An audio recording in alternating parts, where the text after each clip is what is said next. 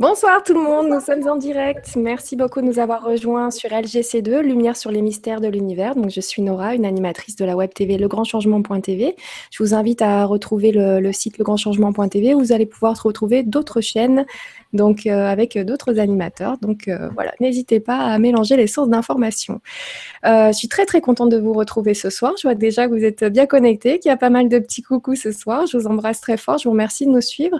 Et, donc ce soir, nous avons l'entretien numéro 2 sur l'écologie énergétique et les esprits de la nature. Donc c'est un rendez-vous qu'on avait commencé déjà avec Jean-Michel Raoux. Donc je vous le rappelle, qui est physicien chimiste et enseignant privé en sciences avancées alternatives et co-auteur de plusieurs ouvrages avec Raymond Spinozzi. Justement, d'ailleurs, la dernière fois, on s'était arrêté sur euh, une photo de Raymond Spinozzi, donc je pense qu'on va reprendre là-dessus. Mais avant ça, bonsoir Jean-Michel. Eh bien, bonsoir Nora, bonsoir à tous, bienvenue. Donc euh, voilà, on a fait déjà la rentrée. Euh, non, je, vous voyez, on a fait déjà au mois d'août deux émissions, une émission sur le double cosmique, un, peu en privé, donc un cours, et on avait fait aussi une intervention avec Isadea sur les chroniques. Voilà.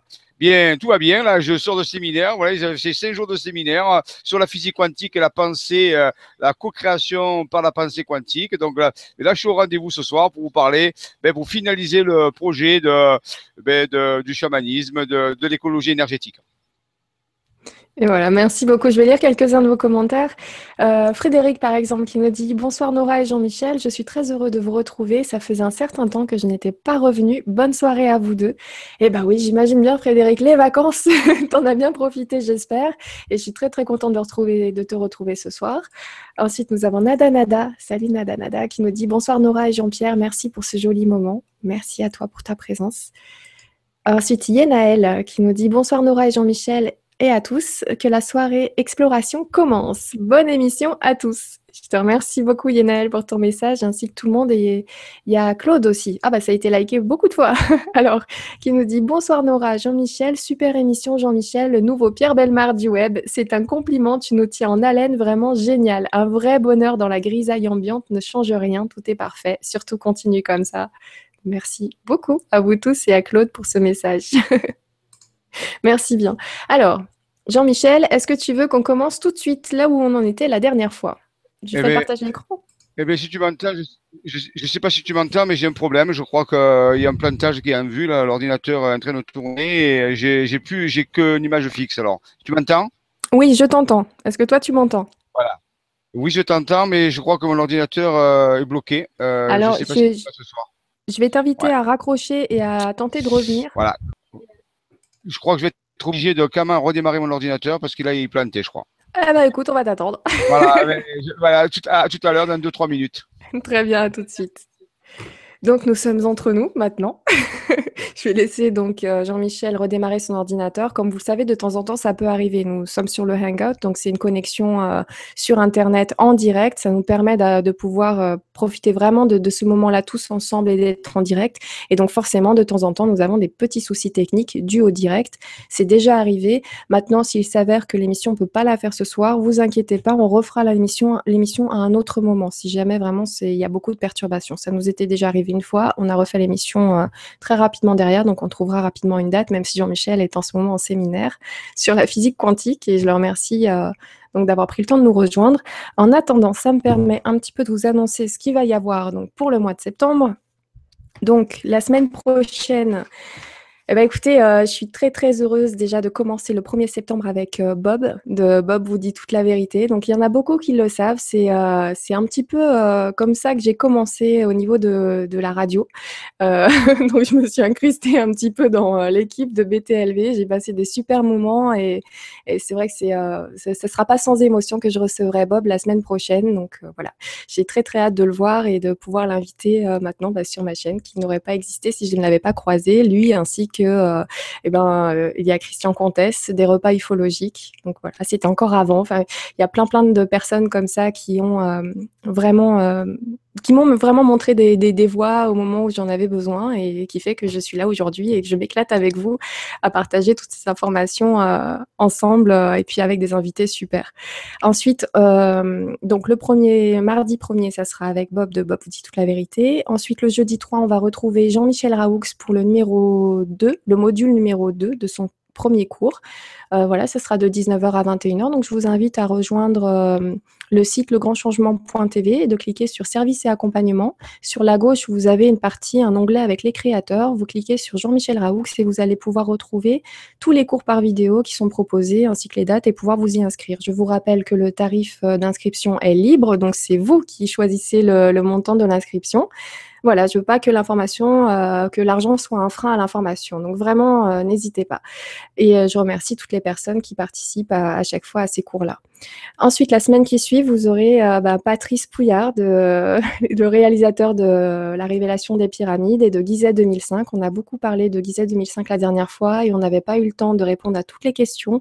Donc, je suis très contente qu'il ait accepté de revenir. Et d'ailleurs, il n'a pas fallu beaucoup le forcer. Je vous assure qu'il a passé une excellente soirée et c'est un grand plaisir pour lui de pouvoir nous retrouver donc le 7 septembre pour pouvoir continuer à discuter, poursuivre la conversation qui s'est arrêtée la dernière fois et qu'on aurait pu prolonger toute la nuit. Donc voilà, c'est encore un bonheur de ces rencontres que permettent euh, le grand changement et donc la chaîne LGC2 et votre présence surtout. Je vous remercie beaucoup. Ensuite, le jeudi 10 avec Jean-Michel Raoux, donc nous avions prévu de parler de l'Atlantide. Je ne sais pas s'il y en a qui l'ont vu. On a décidé de repousser un petit peu parce qu'il fallait euh, absolument qu'on avance sur les chroniques. Donc l'Atlantide, ce sera pour euh, après. Et ce jour-là, ça sera la suite des chroniques. Ensuite, le lendemain, le vendredi 11 septembre, on a une toute nouvelle émission que je vais faire avec vous, normalement. Donc euh, voilà, je vous informerai, euh, je pense, euh, bah, dès mardi peut-être avec Bob ou, le, 7 septembre avec Patrice Pouillard, comment ça va se passer. Mais ça sera un petit peu dans le, la même chose qu'avec vos visions antérieures avec Claire Thomas, qu'on va retrouver d'ailleurs le mois d'après. Mais je vous demanderai de bien voir, pour ceux qui veulent participer à l'émission et être sur le plateau du direct avec moi, de m'envoyer un email à une certaine date et une certaine heure. Et comme ça, vous pourrez participer à cette super émission qui se déroulera en compagnie d'Alexandra Duriez. Et le titre de l'émission, c'est Vos relations amoureuses, parlons-en. Voilà, je vous en parlerai plus en détail euh, la semaine prochaine. Je vois que Jean-Michel, tu es revenu. Voilà, je suis là, j'espère que je vais y rester, parce que je vois que ce soir, je ne sais pas ce qu'il y a, mais euh, c'est bizarroïde. Voilà. Bon, on va faire avec. Ça nous est déjà arrivé, on a fait avec, on a fait avec et on a fait sans, et on a refait l'émission. Donc c'est ce que je disais euh, aux personnes qui nous rejoignent ce soir. Et pour certains, pour la première fois, ne vous inquiétez pas, hein, c'est le côté un petit peu euh, artisanal euh, de cette web TV. Mais bon, ce qui nous intéresse, nous, c'est le fond et pas forcément la forme. Donc, euh, et je sais que le public le comprend bien. Et je, vous remercie beaucoup pour votre soutien et vos encouragements. voilà. Enfin, c'est une chaîne qui se fait en groupe. on fait comme on peut, avec les moyens du bord. Tout à fait. Alors, je te fais le partage d'écran. C'est parti? Allez, c'est parti. Hein, profite pendant que ça tient. Exactement. C'est sûr. On va voir jusqu'où on peut aller. Allez hop, j'ai fait le partage d'écran. Donc voilà où nous en étions ah. la dernière fois. Voilà, nous étions là avec notre ami Raymond Spinozzi, qu'on salue au passage s'il nous écoute. Donc, euh, nous avions présenté l'écologie énergétique avec euh, des données un petit peu techniques au départ, parce qu'il faut avoir la base, tu vois, puisque ce sont des présentations un petit peu scientifiques et des enquêtes scientifiques, donc la base un petit peu. Et là, je crois que nous allons aller de plus en plus vers le côté un peu plus mystique, un peu plus euh, intuitif. Ici, je représente euh, un lieu qu'on avait présenté à l'époque qui s'appelle Bête. Bête qui se trouve dans le, je crois que c'est le Gard. Et c'est un petit, petit euh, hameau. Et euh, au-dessus de ce hameau, alors Bête, je rappelle, ça veut dire en, hébreu la maison. Hein. C'est d'où l'alpha Bête. Hein, c'est le nom de l'alphabet. Et Bête, ça veut dire la maison. Et là, sur ce plateau perdu, il y a un menhir. Vous voyez qu'il a quand même grande taille, parce que Raymond fait déjà plus de 65. Donc, il doit, il va faire 3-4 mètres, 4 mètres 50 ce menhir. Il est comme un doigt dressé vers le ciel. Et il y a toutes des légendes qui sont reliées à ce menhir. Et l'autre fois, on avait dit que Belle, Betz, ça peut donner Bethel. Beth El, Beth, ça veut dire la maison, et Elle, ça veut dire la divinité. Donc la divinité de la maison, la maison de la divinité. Quelle divinité? Bien sûr, on n'est pas ici dans le dans le Dieu personnel euh, défini par les religions, mais dans le celtisme, dans le druidisme, dans le mégalithisme, c'est-à-dire dans la vibration. Donc la, la, la, pierre habite une vibration, une vibration qui est issue à la fois du rencontre de l'énergie cosmique qui vient du Soleil et à la fois l'énergie telluriques qui viennent de la Terre. Et ces deux énergies se rencontrent dans, ce, dans cette pierre qui a été taillée, orientée d'une certaine façon, et qui crée une forme de mariage, un mariage alchimique de l'énergie. Et donc, ça devient la maison, la maison de la divinité. Voilà. Donc, euh, je rappelle que les menhirs sont placés sur des points étoiles où il y a des courants telluriques très puissants. Voilà. Donc ça, c'est un lieu. Alors nous sommes allés sur ces lieux faire des veillées, euh, faire un travail euh, euh, de cérémonie chamanique. Donc et, donc c'est très intéressant. Parfois, on peut faire des observations aussi de phénomènes qui se passent. On a déjà parlé autour de ces pierres qui sont des points de, de concentration Donc, alors, il y a toute une histoire de, de fameux bêtes, puisque euh, il y a l'histoire de Jacob. Jacob, dans, l'Ancien Testament, était, et, il se baladait dans, la, on peut dire dans le désert. Et puis, à un moment donné, euh, il, il, a, il est pris une envie subite de dormir. Donc, il s'allonge et il met sa tête sur une pierre, justement. Et là, il fait un songe. Il rêve, il rêve, il voit que le ciel s'ouvre, qu'il y a des échelles qui apparaissent et des anges qui descendent des échelles et des anges qui montent vers le ciel à travers les échelles. Et on appellera ça l'échelle de Jacob, justement. Et à un moment donné, il va se réveiller, il va s'écrier, en latin, bien sûr, il va dire Terribilis locus ce lieu est terrible, car c'est la maison de Dieu et la porte du ciel. Donc, en réalité, ce, menhir ici, dans la tradition, on l'appelle le menhir de Jacob. Voilà un petit peu ce qu'on peut dire euh, au niveau de, ces lieux très particuliers. Très bien. J'avance. Voilà, on avait parlé de comment fonctionne le menhir, c'est-à-dire que le menhir, rapidement, je rappelle, il se charge avec l'énergie qui vient du soleil, je l'appelle l'énergie cosmique. Il a été fait pour ça. Donc, et il se charge aussi par l'énergie tellurique. Et c'est comme un condensateur électrique, si vous voulez. Il va se charger, se charger, mélanger les deux énergies. Et à un moment donné, il va se décharger. Il va émettre un plasma, ce qu'on appelle un plasma. en haut du menhir, il y a une espèce de boule qui apparaît, un plasma. Et donc, il va se décharger.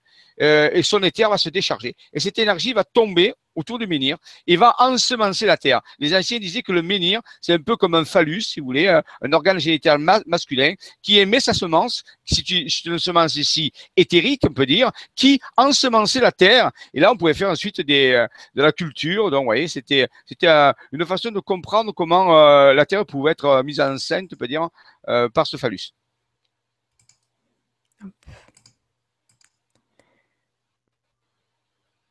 Ah, attends, juste une petite seconde. Je vois qu'il y a une personne qui s'appelle Nadia qui me dit Nora SOS, je suis inscrite à l'atelier avec Julien de ce soir et je n'ai toujours pas reçu le lien. Pouvez-vous lui envoyer un message?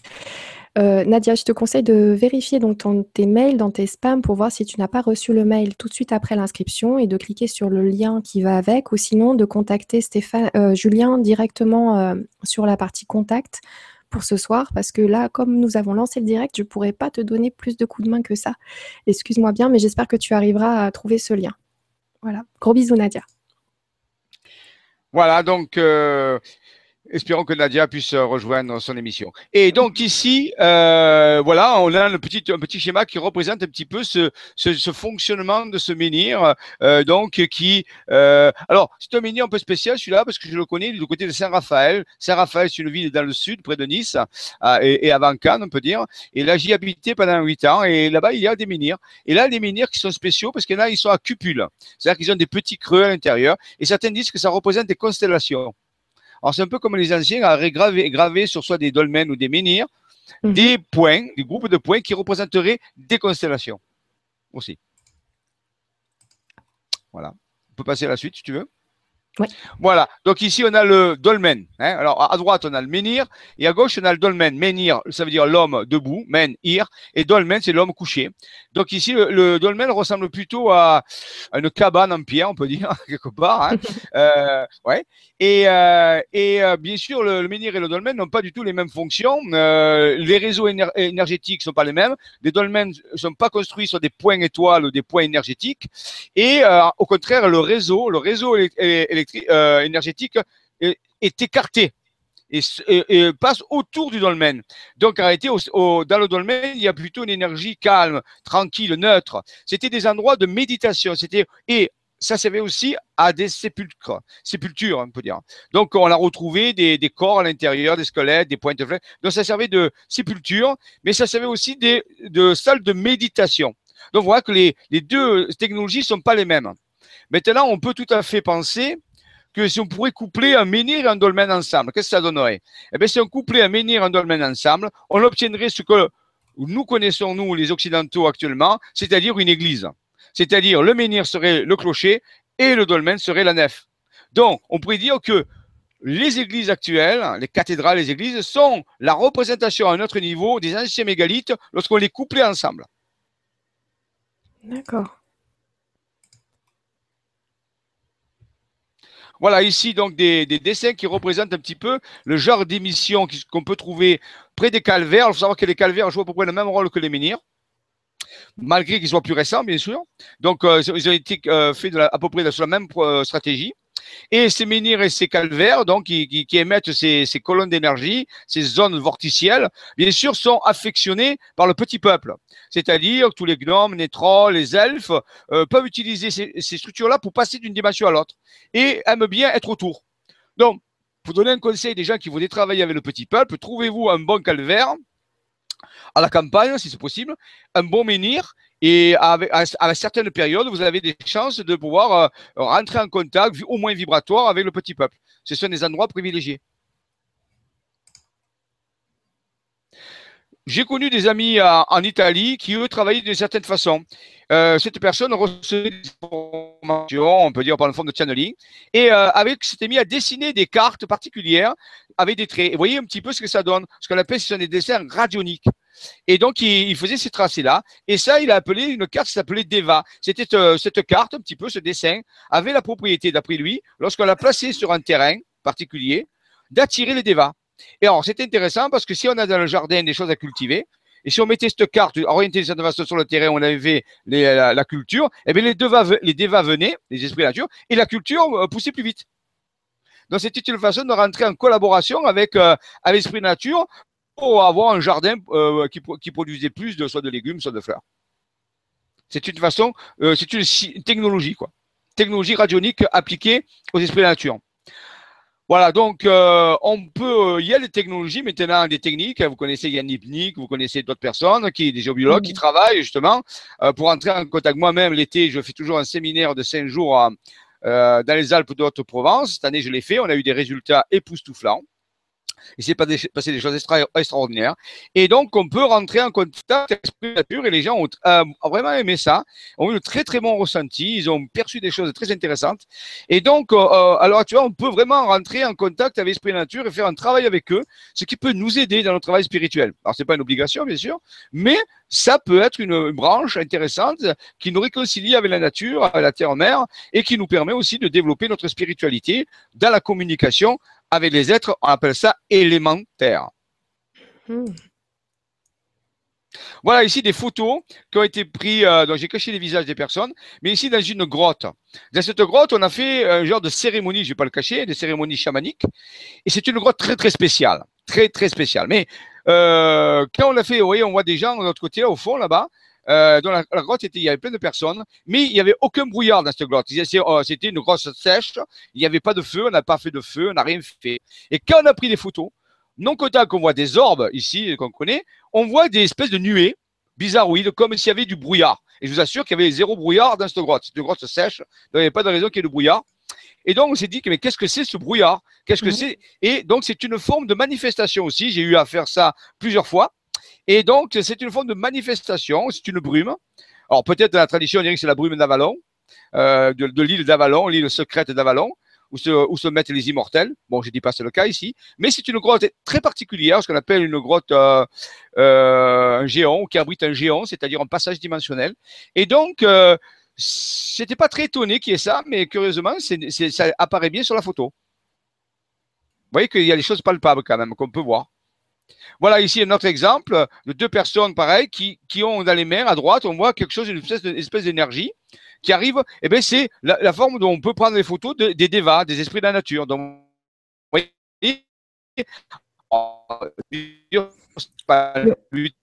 Jean-Michel, le son, le son saute un petit peu en ce moment. Mais ici, ça fait sous le forme d'énergie.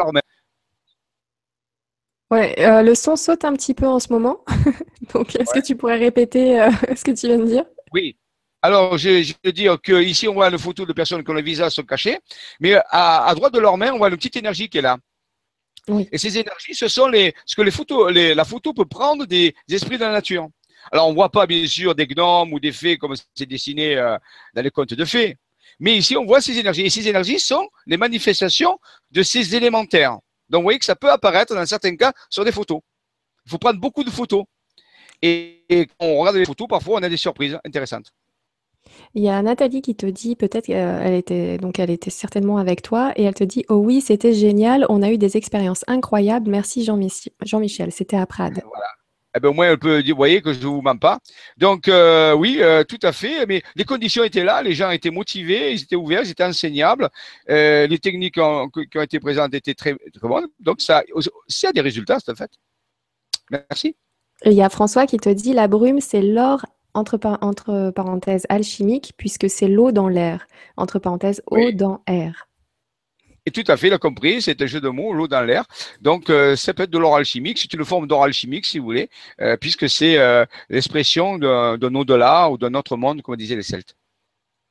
Voilà, l'autre, euh, là, c'est une photo prise pour un ami à moi, justement, près d'une chapelle troglodytique qui se trouve en Provence. Donc, c'est une chapelle qui est creusée dans le roc, qui, est dédiée à Notre-Dame. Et là, ils sont allés là-bas, et là, ils ont fait un travail. Et quand il a pris la photo, ben, vous voyez, une espèce d'énergie qui apparaît à, gauche du tronc. C'est encore un esprit de la nature. Donc, vous voyez qu'ils sont présents euh, vraiment, curieusement, il faut être patient, il faut faire. Voilà, là aussi, on voit Raymond Spinozzi qui est en train de parler avec des personnes qui montent ses cartes. Et les cartes de Raymond Spinozzi permettent d'identifier des lieux, justement, où on est ici, où on va travailler avec l'esprit nature. Donc, à quoi, parfois, on me dit à quoi servent les cartes, mais entre autres, de déterminer des points de connexion entre ciel-terre, où ces phénomènes se passent. Et justement, à ces points-là, il y avait un, un menhir, vous le voyez ici, c'est moi-même qui ai pris la photo. Et donc, on, a travaillé autour de ce menhir, mais qui était sur la carte que montrait Raymond, sur la, révélation qu'il a eue euh, de la carte. Donc, en réalité, on est allé là, on a fait un travail et on a eu des contacts avec des esprits nature. Donc, vous voyez, c'est une application. Voilà, ici on est là, on est en train de tester avec le pendule euh, les énergies, on fait des relevés de, radiesthésie, on, utilise des technologies aussi radioniques. Tout ceci met en place ben, des vortex, active des choses et, les esprits passent et ils arrivent et on peut les photographier. Voilà, ici, vous voyez, un exemple de, hein. Voilà, un genre de technologie, euh, on peut dire, euh, radionique. On met ces différents éléments. On charge de l'eau aussi. On travaille avec, euh, bien sûr, les découvertes de Demoto, le, notre, notre ami Emoto, qui avait découvert la mémoire de l'eau, qui avait découvert comment on peut informer l'eau, hein, tout ça, avec les résultats. Avant qu'on avance plus loin, parce que je ne sais pas, je vais peut-être devancer certaines questions, mais que fait cette bouteille de bière dans la terre? La bouteille de bière, mais elle est utilisée simplement pour avoir de l'eau à l'intérieur, c'est pas de la bière.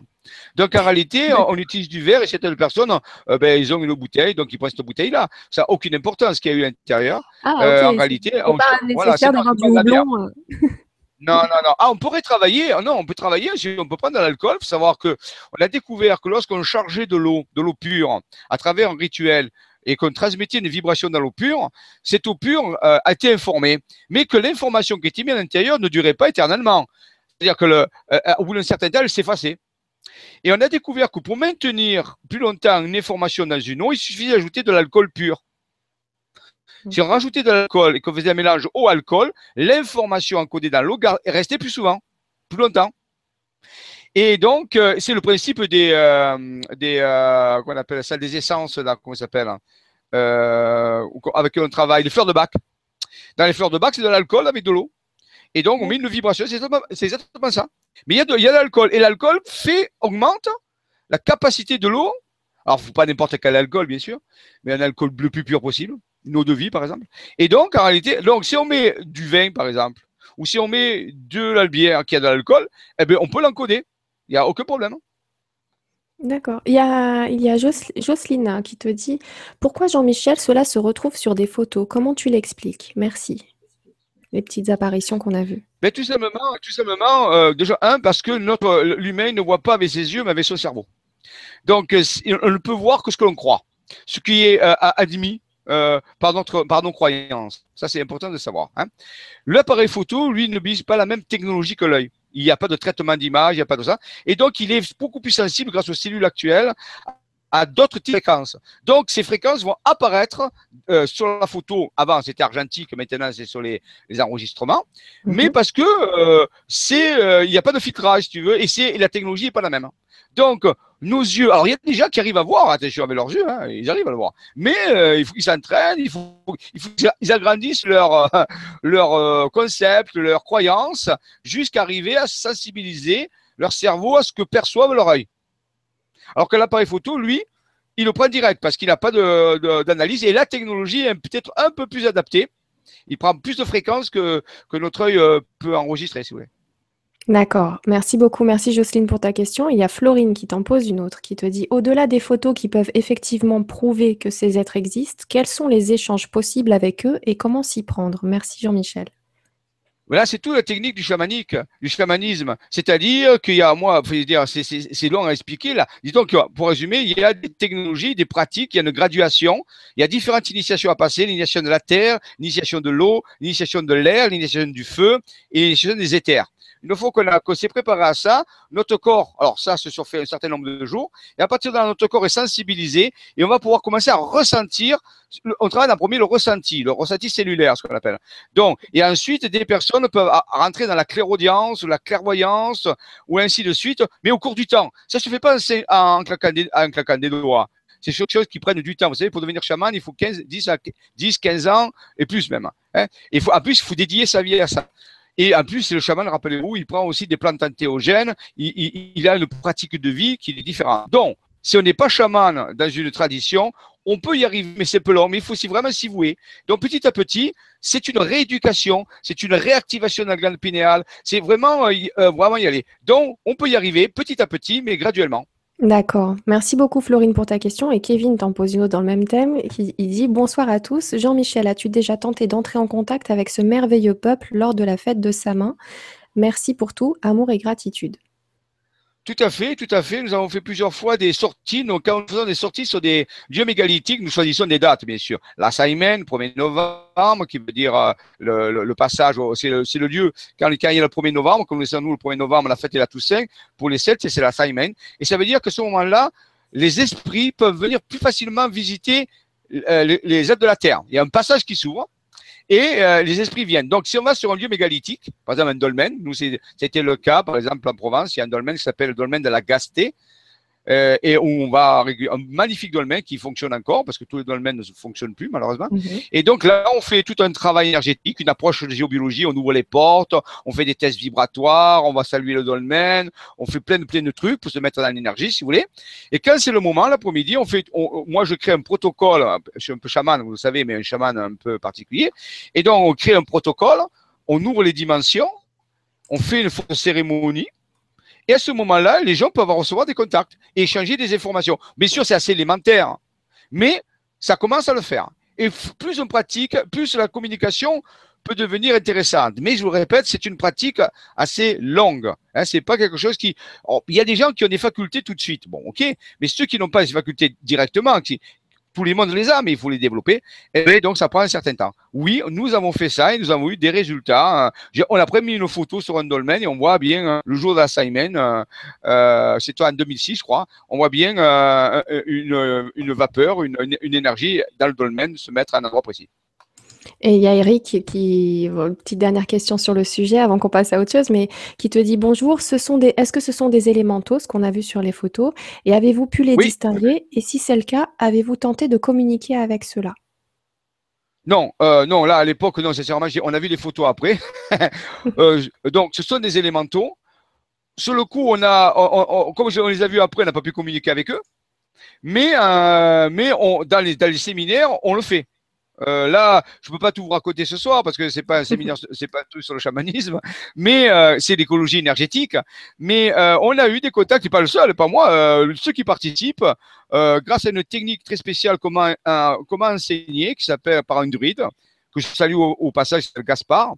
Ce druide m'a enseigné spécialement une technique druidique très secrète, très, très particulière, qui permet d'ouvrir les brumes, ce qu'ils appellent. Et donc, on crée un passage dimensionnel et les gens vont pouvoir explorer un espace particulier et en explorant ces espaces, ils peuvent rentrer en contact avec des formes d'esprit nature de façon consciente et échanger avec eux. Cette chose, on l'a fait plusieurs fois et les gens ont très, très bon ressenti. Voilà.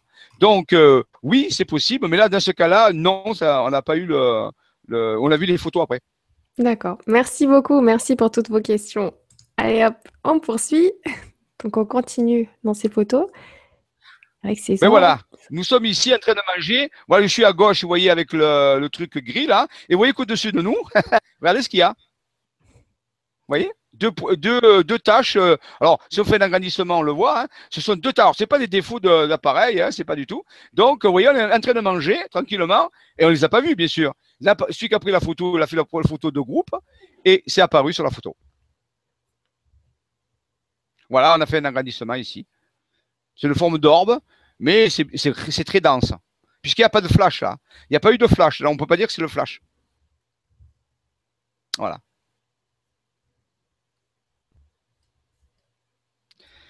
Alors, bien sûr, vous connaissez toute la théorie de Gaïa, d'Overlock, c'est-à-dire la Terre vivante, c'est un organisme vivant, bien sûr, Terre, entité vivante. Je crois c'est vraiment ça qu'il faut euh, maintenant voir. La Terre est vraiment une entité vivante et, nous sommes euh, reliés à elle totalement, euh, biologiquement et à tous les niveaux. Donc, on peut dire que tout ce qu'on fait à la Terre, on se le fait soi-même. Alors ça, c'est vraiment qu'il faut vraiment, comprendre ça. Ça, re- ça rejoint des, paroles, bien sûr, de l'Évangile en disant ce que vous ferez à moi, vous le ferez à, à tous. Hein, que vous ferez en, en- plus petit d'entre les miens, c'est à moi que vous le ferez. Et bien, quelque part, on peut dire que c'est le cas pour la Terre. Comme on est en train de, se- se comporter un petit peu vraiment très durement, c'est pas nouveau avec la Terre. Il se pourrait que vous voyez que la Terre, elle est un peu marre d'être maltraitée. Et on se traite mal, nous aussi, parce qu'on ben, on devient malade. Hein. En se coupant de la Terre, on, on est malade. Toutes nos maladies sont dites dégénératives. Hein. Et pourquoi? Parce qu'on dégénère, parce qu'on s'est coupé de la Terre. On la traite tellement mal euh, qu'on se traite nous-mêmes mal. Et après, on se dit, mais d'où ça vient? Ben oui, ça vient tout simplement parce que nous avons un rapport vraiment destructeur avec la Terre, qui est une entité vivante. Le réchauffement climatique, on en discute, oui, non, mais il y a quand même quelque chose qui est en train de se passer. C'est clair. Oui. Vous voyez, donc, euh, c'est en train de. euh, Il y, a, il y a des choses qui se passent. Maintenant, est-ce que c'est l'homme, pas l'homme? Mais il y a quelque chose qui est en train de se passer. Comme une réaction. Vers la fin des saisons. Vous voyez, c'est pas, pas des revues euh, ésotériques, là. hein, C'est un séville. Hein. Donc, ici, vous voyez, vers la fin des saisons, on, on s'est bien aperçu qu'on passe rapidement de l'été à l'hiver, euh, qu'il y a des variations brusques de température, euh, qui, qui- voilà, il y a bien quelque chose qui est en train de se passer. Mais chercher. c'est écrit leur cycle est profondément modifié, faune et flore euh, peinent à s'adapter, notre santé sera affectée. Ben, vous voyez, c'est marqué. En ben 2015. oui. Et voilà. Alors, qu'est-ce qu'on va faire? C'est pas augmenter les médicaments qui vont nous soigner. c'est notre rapport à la Terre. Et déjà entre nous, bien sûr, mais avec la Terre.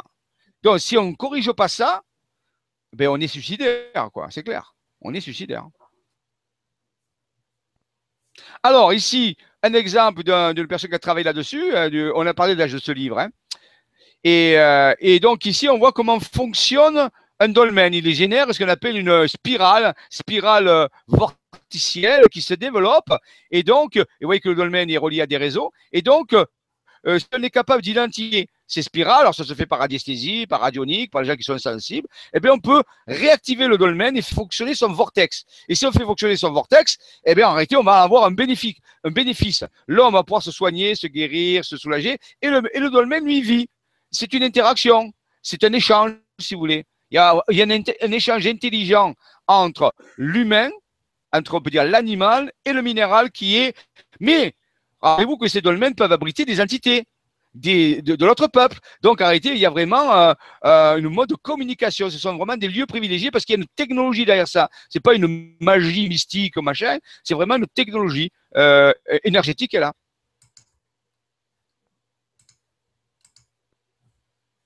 Voilà, ici, vous voyez, donc, euh, euh, toutes les explications avec des réseaux, comment ça marche, comment les, les, dolmens, tout ça fonctionne. Donc, oui, c'est simplement pour euh, illustrer. Et en plus, on voit que en fonction de certains travaux qui sont faits, eh bien, le, le réseau change. Il y a marqué avant et après. Donc, en fonction de l'activation des sites, eh bien, tout le réseau énergétique change. Alors, vous savez, il faut savoir le faire. Ça s'apprend, tout ça. Mais là, c'est vraiment comment entrer en interaction avec, euh, voilà, avec la, avec la nature, avec, euh, avec les menhirs, avec le dolmen. Il faut vraiment apprendre ces choses-là. Ça ne s'improvise pas, bien sûr. Mais ça s'apprend et ça marche très bien. Les anciens connaissaient très tout, tout ce qu'on appelle de la magie, tout ça, ben c'était ça en réalité. C'était une connaissance profonde de comment fonctionnent les réseaux et les mégalithes. Voilà, ici encore d'autres exemples de réseaux changent, la forme des réseaux change quand on active un point vortex, par exemple. Donc, eh bien, la, répartition des énergies varie. Et après, il faut savoir où se placer pour en bénéficier, bien sûr. Voilà, donc c'est ce livre que je vous conseille, hein, Géométrie sacrée, hein, Stéphane Cardino, aux éditions Trajectoire. Très très bon livre, très bonne, très bonne étude. Et en plus, il donne des lieux où euh, il répertorie des lieux où on peut travailler. Donc c'est très intéressant. Alors, un autre livre très intéressant de Marco Pagagnik, Un espoir pour notre Terre. Alors, cette personne s'est aperçu justement que ben, la Terre était malade de l'humanité, on peut dire. Et euh, donc, il a euh, mis au point une méthode de lithopuncture, c'est-à-dire, euh, il a pris des pierres, il a gravé des dessins dessus, mais pas n'importe quel dessin, des dessins radioniques. Et il va les placer sur un terrain d'une certaine façon pour rééquilibrer l'énergie, pour soigner. C'est plus une forme de lithopuncture, ça veut dire comme une acupuncture en réalité. Mais avec des, de l'information qui est mise. C'est pas seulement mettre des menhirs, mais il met des pierres où il y a des dessins dessus. Et ces dessins sont actifs. C'est la radionique. Vous voyez Science très avancée quand même. On va voir donc un espoir pour notre Terre. La lithopuncture. Vous voyez ce qu'il a fait? Il a fait des dessins alors qui, semblent, qui ressemblent des entrelacs euh, un peu celtes, on peut dire. Hein, c'est ça, les entrelacs celtes. Vous voyez que les celtes connaissaient les choses, puisqu'on a utilisé des entrelacs celtes. On va les graver sur les pierres, on va les mettre à des endroits précis. Et comme ça, il a rééquilibré tout un parc dans le château qui était déséquilibré, ou se sentait mal. Et bien grâce à ça, il a rééquilibré toute l'énergie. Et moi, je pense que dans le futur, ça sera ça. Faut pas vous croire. Hein. Donc, euh, euh, euh, je pense que certaines formes d'extraterrestres d'intelligence vont nous ramener, rappeler à ça, parce que c'est ça les technologies. C'est pas des technologies polluantes. Il n'y a pas de danger avec ça. Alors que nos technologies actuellement, il y a quand même quelques dangers avec la, la radioélectricité, les micro-ondes, tout ça. Il y a quand même du danger. Alors, bien sûr, pour ça, il faut comprendre d'autres domaines. Et c'est ce livre-là. Alors là, on a quelque chose de très particulier parce que c'est une, c'est un texte, euh, de, dire, d'un travail qui a été fait par des universitaires. Je ne sais pas si, euh, si, tu peux agrandir un peu. Donc, psyché quantique, on pourrait dire, mais c'est quoi ce texte ésotérique? C'est rien d'ésotérique, c'est une, c'est un texte, on peut dire, voyez, je vais vous lire, théorie quantique, euh, par deux qui s'appellent, euh, bon, Belay, euh, Baquier, et François Martin. Donc, du laboratoire de physique théorique des autres énergies, Université Paris 6 et 7. C'est pas un texte ésotérique, là. Il parle de psyché quantique, on croit rêver. L'union, l'action de l'esprit dans la, physique quantique. Il y a un texte de plusieurs pages. Vous pouvez trouver ça sur Internet. Hein. Vous tapez euh, quantique plus pensée, mais vous tombez sur ce texte, vous le tombez et vous le lisez. C'est très intéressant. Il a été fait en 2006, je crois. Donc, vous voyez, donc, il y a, donc, vous voyez que ça existe, c'est pas un truc ésotérique. La psyché quantique, c'est-à-dire l'action de la pensée dans le, sur la matière, sur les particules. Ce que, je vous parle depuis tout à l'heure. L'esprit, le psyché, interagit avec le monde particulier, donc qui est géré par la mécanique quantique. Donc, on a une psyché quantique. Très bel article, très intéressant à lire. Très bien. Je rezoome un petit peu dessus parce que je me rends compte que je l'ai fait, mais pas à l'écran. Donc, euh, ah, je vous le remets. Voilà. Donc, vous voyez, vous vérifiez par vous-même. Paris Jussieu, donc, vous voyez, euh, résumé, alors c'est un résumé de ce travail qui a été proposé. C'est un travail d'université sérieux. Voilà. OK? Vous voyez, donc, il y a, des références. Hein, euh, euh, voilà. Alors, ici, bien sûr, on, se tourne vers le cosmique parce que la Terre est bombardée à la fois de radiation cosmique et, de, et des énergies telluriques qui viennent du noyau. Donc, dans les énergies cosmiques, qu'est-ce qu'on a eh Les colères de l'univers. On s'est aperçu qu'on recevait des, rayonnements, des particules chargées, accélérées, des rayons cosmiques, tout ça bombarde la Terre à des moments précis et bien sûr interagissent avec les mégalithes. Les anciens savaient ça et savaient utiliser les colères de l'univers pour faire fonctionner leurs mégalithes à un certain niveau. S'il y avait des particules extrêmement énergétiques qui arrivaient à un moment donné, qui touchaient les dolmens, ils pouvaient ouvrir des portes encore plus puissamment. C'est faux, on dit qu'ils ont une magie plus puissante. Écoute, il y a, il y a Miyamoto Musashi qui te dit Bonsoir, si la Terre est une entité vivante, peut-on considérer que les menhirs sont une sorte de point d'acupuncture? Mais il a tout compris, bien sûr. Si tu le forme d'acupuncture, c'est tout à fait ça, exact. Tout à fait. Ça réguler l'échange d'énergie entre le ciel et la terre comme on fait un point d'acupuncture sur le corps. Tout ce qui est grand, c'est comme ce qui est petit. C'est pour ça que l'homme, l'homme et la terre sont couplés, parce qu'ils fonctionnent pareil. L'homme n'a pas compris, il croyait que la Terre, c'est un gros. Non La Terre est un organisme vivant. Ouais, c'est pas juste un gros caillou. Non, c'est pas un gros caillou. Non, ça peut pas être un gros caillou. C'est en réalité un organisme qui a tout, qui a les, pierres, c'est ses os, l'eau, le pétrole, tout ça, c'est son sang, c'est euh, les forêts, c'est ses poumons. Mais ça, c'est pas nouveau. Love Lork l'a démontré. Terre, entité vivante. On l'appelait Gaïa. Les anciens l'appelaient Gaïa. Nous, on l'appelle la Terre. Vous comprenez? Le nom a changé. La Terre, la Terre. Hmm. Non, Gaïa, c'est un nom d'une personne. Vous voyez la différence? Ça va mettre bien notre esprit. Nous avons perdu le respect. Voilà. Et on est en train de le payer. L'eau mystère en cascade aussi, on a découvert ça. Euh, on a fait, un gars il est mort pour ça, bévéniste. Il avait fait des découvertes, c'était un chercheur sérieux et tout ça. Et il est mort du stress de l'avoir qu'on l'a démonté. Parce que déjà, on rit de son travaux, on l'a tellement fait qu'il est mort. Et maintenant, il y a un prix Nobel de, médecine, comment il s'appelle euh, J'ai perdu son nom. Et donc, qui, a repris ses travaux, qui dit ça marche. Il l'a prouvé en laboratoire. Vous avez même une vidéo sur YouTube. La mémoire Et là, un autre, un autre physicien a cherché aussi, il a retrouvé la même chose. L'eau a une mémoire. L'eau peut contenir la mémoire. Alors qu'on a fait euh, tellement euh, embêter ce pauvre Benveniste qu'elle est mort. Vous ne trouvez pas ça dommage quand même oui, j'ai vu une question qui était en lien avec euh, quand on parlait d'alcool et, cette mémoire qui restait enregistrée et qui demandait si avec l'eau c'était pareil. Oui, oui. Oui, tout à fait. L'eau pure. Alors, bien sûr, il faut de l'eau pure. Il faut de l'eau euh, déminéralisée. L'eau pure. Plus l'eau est pure et mieux l'information est gardée. Parce que s'il y a des minéraux à l'intérieur, ça va interférer un peu. Donc en réalité, on fait travailler avec l'eau pure. Mais si on rajoute dans l'eau pure de l'alcool, ça fixe. Ça a été mesuré, tout ça par anesthésie. Et, ça fixe plus longtemps la mémoire c'est ça, c'est Elisa qui nous dit Bonsoir Jean-Michel, l'eau diamant n'est cependant pas mélangée à, ce, à de l'alcool et peut-être reproduite à l'infini, assez exact. Donc oui, ce qu'on a vu dans, le, la mémoire de l'eau, c'est qu'à partir du moment où l'information est passe euh, par euh, une des molécules d'eau, ben, elle se transfère sur les autres. Il y a, il y a cette idée-là de, de, ce documentaire. voilà, dans, dans l'eau diamant, je ne peux pas m'avancer. Je ne connais pas le processus d'encodage de l'eau. Là, je vous parle d'un encodage qui se fait par la pensée ou par la radiesthésie. Maintenant, il peut exister d'autres formes d'encodage qui sont beaucoup plus puissants. Comme je ne connais pas la technologie qui fait l'eau diamant, je ne peux pas répondre. Non, moi non plus, je ne connais pas les détails. Voilà. Et donc, je connais l'eau diamant, oui, euh, je connais, euh, hein, mais je ne sais pas quelle est la technologie qui l'encode. On va tâcher de trouver l'information. Voilà. Déjà, il y a Joël Ducatillon. Mais si, c'est bon. Il y a la vidéo sur la Vibra conférence legrandchangement.tv de Joël Ducatillon qui en parle, il me semble, avec Julien et qui explique comment ça fonctionne. Donc, bah voilà, c'est bon. Voilà, mais donc, On ira voir ça. Une technologie tout à fait différente. Et donc, il est fort possible que ça euh, travaille à un autre niveau. Mais moi, je ne vous parle de technologie chamanique hein, pour l'instant. Bien. On avance, voilà. Voilà, donc on rappelé hein, Emoto avec l'encodage de l'eau normale par la radionique. Ben, ça, par contre, l'information, elle dure qu'un certain temps. Au bout d'un certain temps, elle perd l'information. Si vous encodez un, tube comme ça avec un dessin radionique, ici c'est une espèce de crop circle, si vous l'encodez, elle va durer un certain temps. Et ça se mesure par anesthésie. On voit que l'information diminue au cours du temps.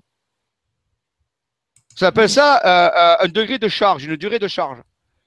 Si on rajoute de l'alcool, je vous dis, ça, garde un peu plus longtemps. Un peu plus longtemps, c'est tout. C'est pour ça que si vous encodez un tube et que vous l'oubliez trois mois sur une étagère, l'information n'est presque plus valable. Il faut le recommencer.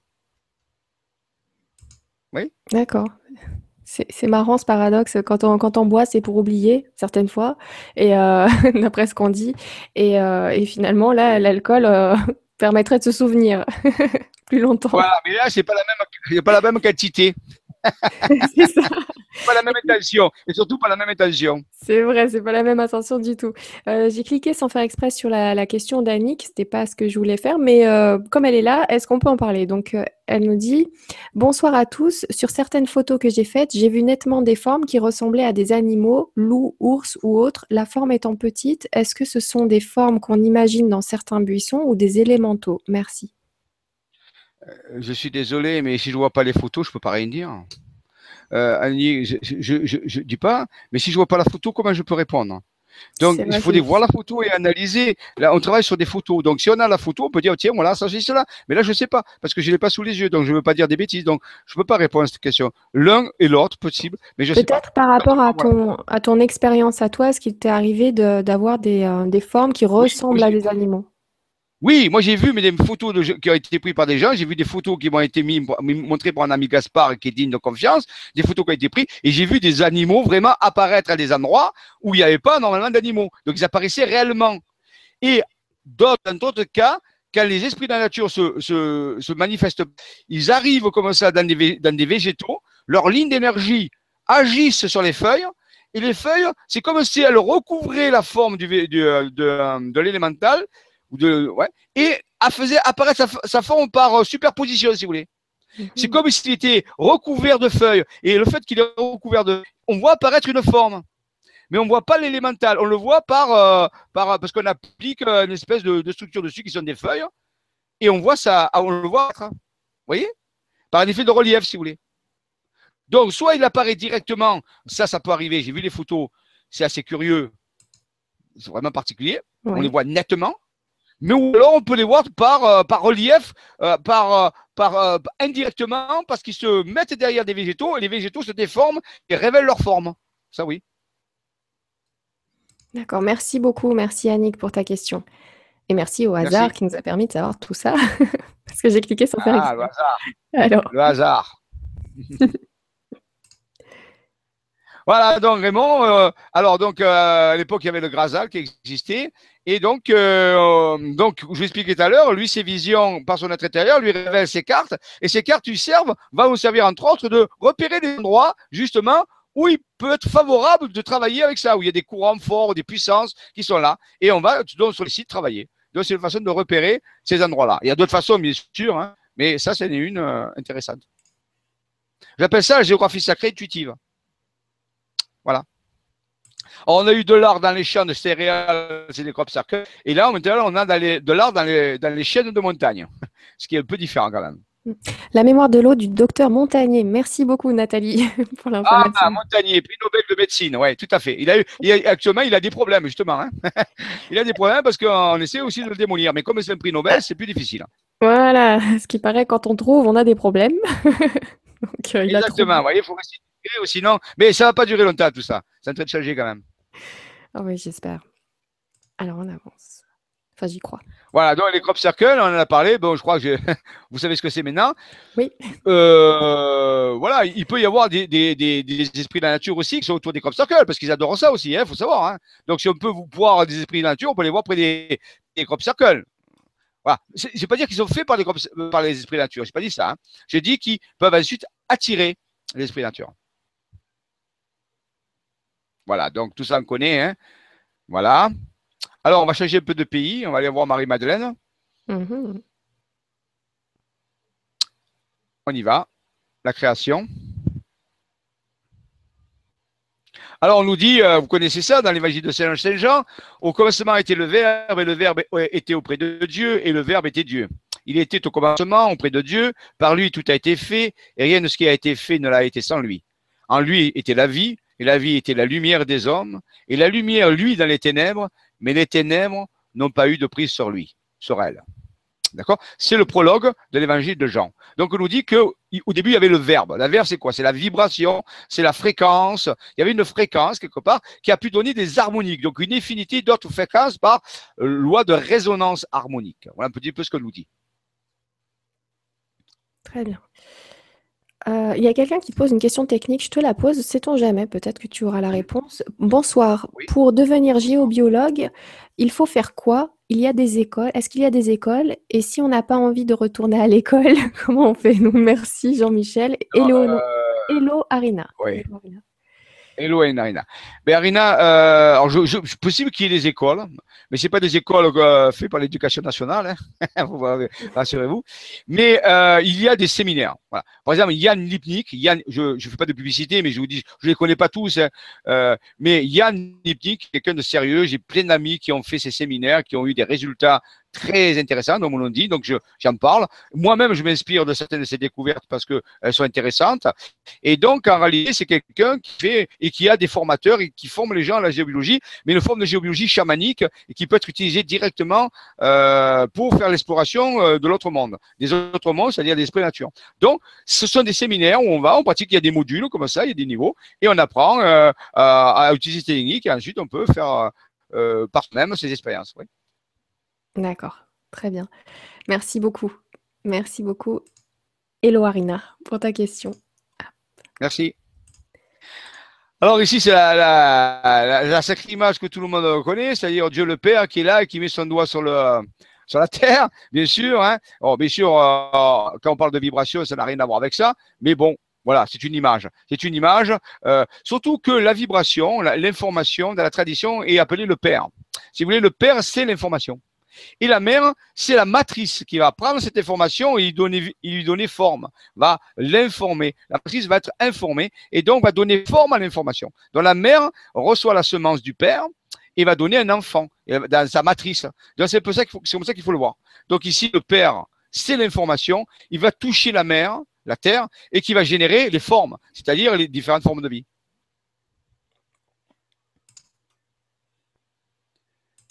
Voilà. Donc euh, voilà une autre image de Dieu le Père, c'est vous dire ainsi. Dans ce cas-là, vous voyez, c'est plutôt un peu différent. Hein. Ça, c'est les énergies, les informations qui viennent du cosmos, qui viennent d'autres dimensions et qui vont euh, ensemencer les planètes. Attends, j'ai une petite question. Il y a, il y a Denise qui te dit Bonsoir à tous. Peut-on installer un dolmen dans son jardin pour attirer les êtres de la nature et soigner la terre? Alors, si nous avons bien compris ce que j'ai dit, et c'est vrai que je l'ai assez vite, un dolmen, un dolmen, elle a dit, un dolmen ou un menhir? Un dolmen. C'est un, un, dolmen. Oui, oui, oui, un, dolmen, on peut, on, peut, on peut le mettre, parce que le dolmen n'a pas besoin de point étoile, si vous voulez. Donc, on, peut, alors, bien sûr, ça demande une certaine technique quand même, hein, on ne fait pas ça comme ça. Mais, si, oui, on peut, il n'y a pas d'impossibilité de construire un, dolmen euh, euh, dans son jardin euh, sans problème. Mais il faut avoir quand même une certaine technique, il faut savoir comment le construire, voilà, il faut avoir certaines connaissances quand même. Oui, mais c'est possible, tout à fait. D'accord, merci beaucoup. Merci Denise pour ta question. Voilà, donc ici, euh, euh, ce macrocosme va se relier au microcosme. Ces deux atomes d'énergie vont se relier ensemble et pour donner, bien sûr, euh, ce qu'on appelle la genèse, c'est-à-dire les vies, l'ensemencement des planètes. C'est l'union du ciel et de la terre qui va accoucher des formes de vie. Bien sûr, dans ce, dans ce macrocosme, il y a les galaxies. Ça aussi est très intéressant. Alors, on peut se poser la question, et c'est un peu hérétique ce que je vais dire, hein, mais bon, hein, est-ce que les galaxies, si la Terre est une entité vivante, mm-hmm. est-ce qu'une galaxie qui est un rassemblement de milliards de milliards d'étoiles qui ont plein de planètes aussi, est-ce qu'on peut considérer qu'une galaxie est vivante? Mm-hmm. Ouais. Est-ce qu'on peut penser qu'une, si la Terre est vivante, elle a une intelligence qui est différente de celle des humains, mais une intelligence Est-ce qu'une galaxie qui est constituée par de milliards d'étoiles et de milliards de planètes, peut-être, peut-être, elle, peut-être, peut-être, ah, j'aurais pu parler. Elle aussi. Est-ce qu'elle peut avoir elle, aussi une intelligence? Ça fait quatre jours, ça fait quatre jours que je, euh, que je parle 8 heures par jour, donc ça fait beaucoup. Euh, dans mon séminaire, je m'excuse. Et donc, euh, cette galaxie, est-elle intelligente ah Cette galaxie est intelligente. Est-ce qu'on peut considérer qu'il existe une intelligence des galaxies? Je, je vous pose aux éditeurs question est-ce que une galaxie peut être intelligente? Et si oui, de quelle forme est cette intelligence? C'était quelque chose à creuser et à faire des recherches. Ça peut être intéressant. Je suppose que c'est une question que tu as creusée, tu as fait des recherches et que tu nous confirmes que c'est intéressant. Un petit peu. voilà. Donc après les galaxies, les planètes, bien sûr, les planètes qui se, qui, euh, qui tournent autour d'une étoile. Ici, chez nous, il y en a un certain nombre, il y en a neuf. Et euh, mais il peut y avoir des systèmes solaires où il n'y a qu'une planète, puis des systèmes il y a, où il n'y a qu'une étoile. Il peut y avoir qu'une planète qui tourne, il peut y en avoir deux. Donc c'est variable. Mais ça, on appelle ça un système stellaire. Nous, on appelle ça système solaire parce que notre étoile l'appelle le Soleil, mais aussi ça s'appelle un système stellaire. Et donc, il y a un certain nombre de, planètes qui sont là et qui peuvent abriter certaines formes de vie. Voilà, ça c'est important de, le savoir. Et voilà la maison. Et c'est en fonction de ça que, que les énergies de la Terre varient. Euh, c'est pour ça qu'on a créé une science, enfin que les scientifiques n'ont pas encore bien reconnue, qui s'appelle l'astrologie. Mhm. Donc là, c'est chez la planète Terre. Ouais. La planète Terre. La planète Terre, on le par orbite. Donc, vous voyez, la fameuse planète bleue, vivante, une Terre qui, est vraiment euh, magnifique. Euh, et euh, on l'appelle la planète bleue. Et avec toutes ces montagnes, sa végétation qui est magnifique, vous voyez. Ça, vous voyez, ces paysages sont, sont incroyablement beaux. Alors là, ici, on a une idée d'image du ciel et de la terre, puisque ça reflète dans l'eau. Et il a parlé de cette gestation, de cette création, euh, de cette vie qui apparaît sur la planète et qui, euh, bien sûr, en relation avec les énergies cosmotelluriques, cosmotelluriques puisqu'on en a parlé jusqu'à maintenant.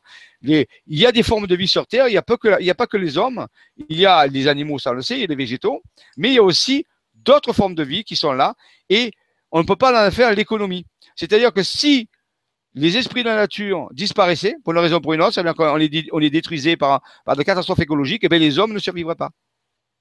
C'est clair. Un peu comme les abeilles. Si les abeilles disparaissent, eh les hommes euh, disparaîtront aussi.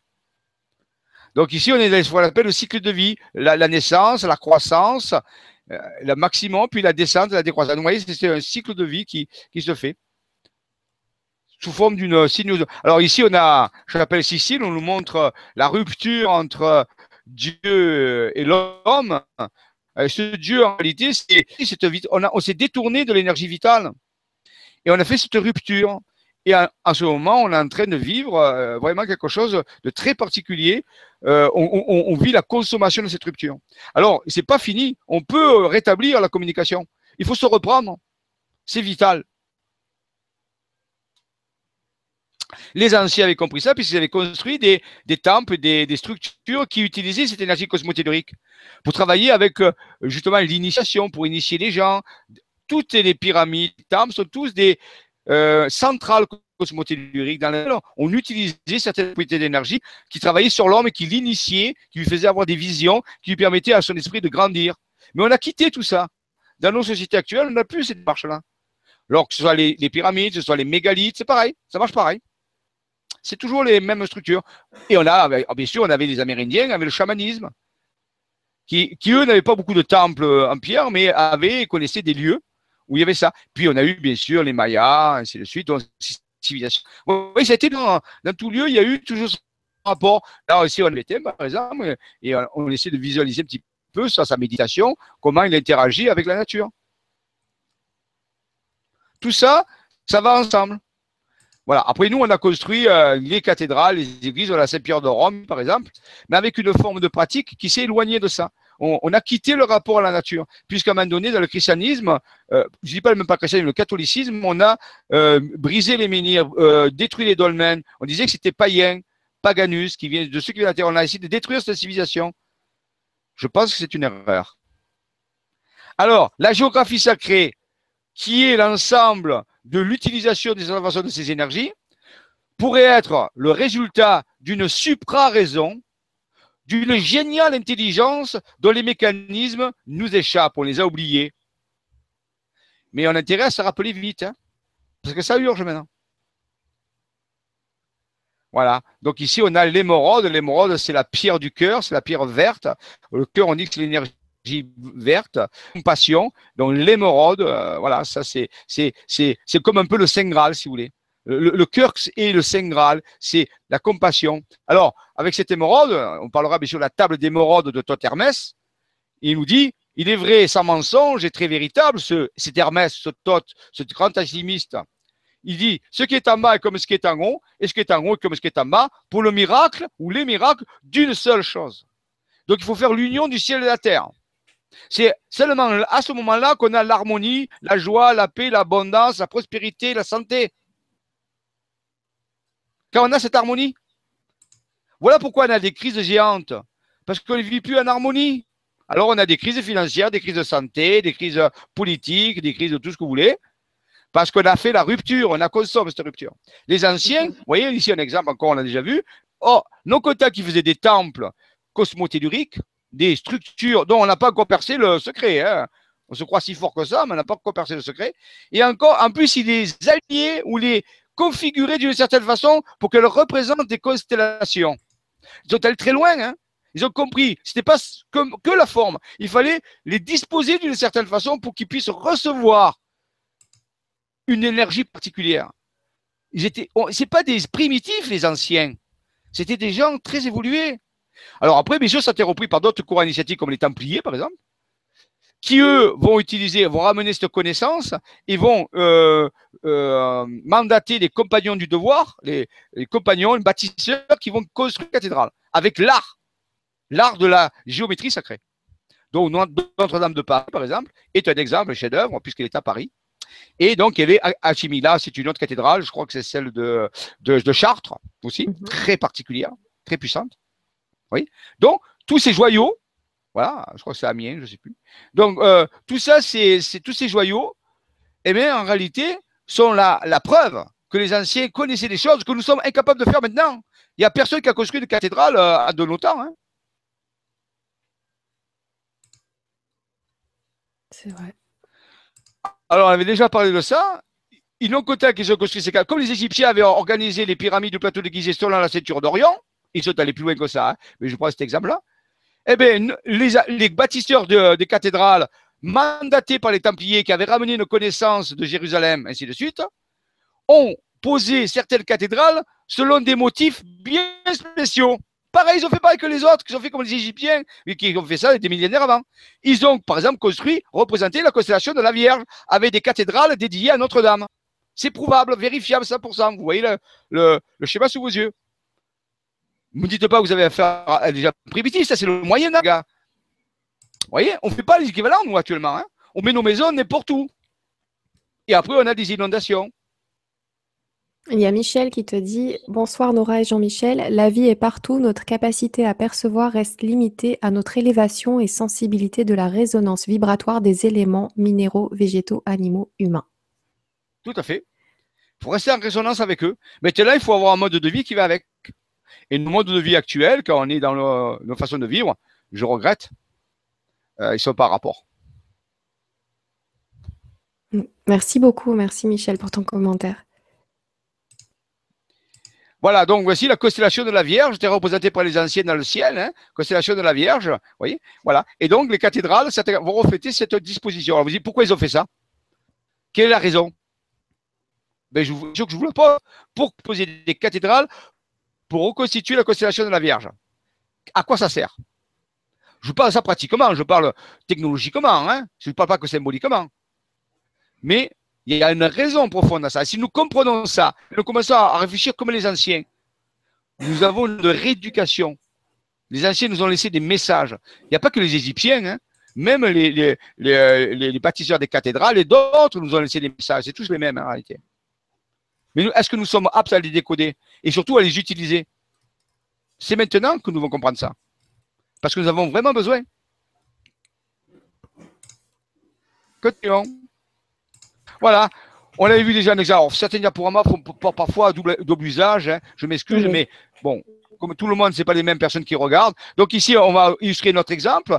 On prend une carte du ciel. On a euh, plusieurs constellations. Constellation d'Orion, constellation de euh, qui est le petit, euh, oui, euh, non, petit chien, Canis minor, la constellation de grand chien, Canis major, et au centre, la constellation de la licorne.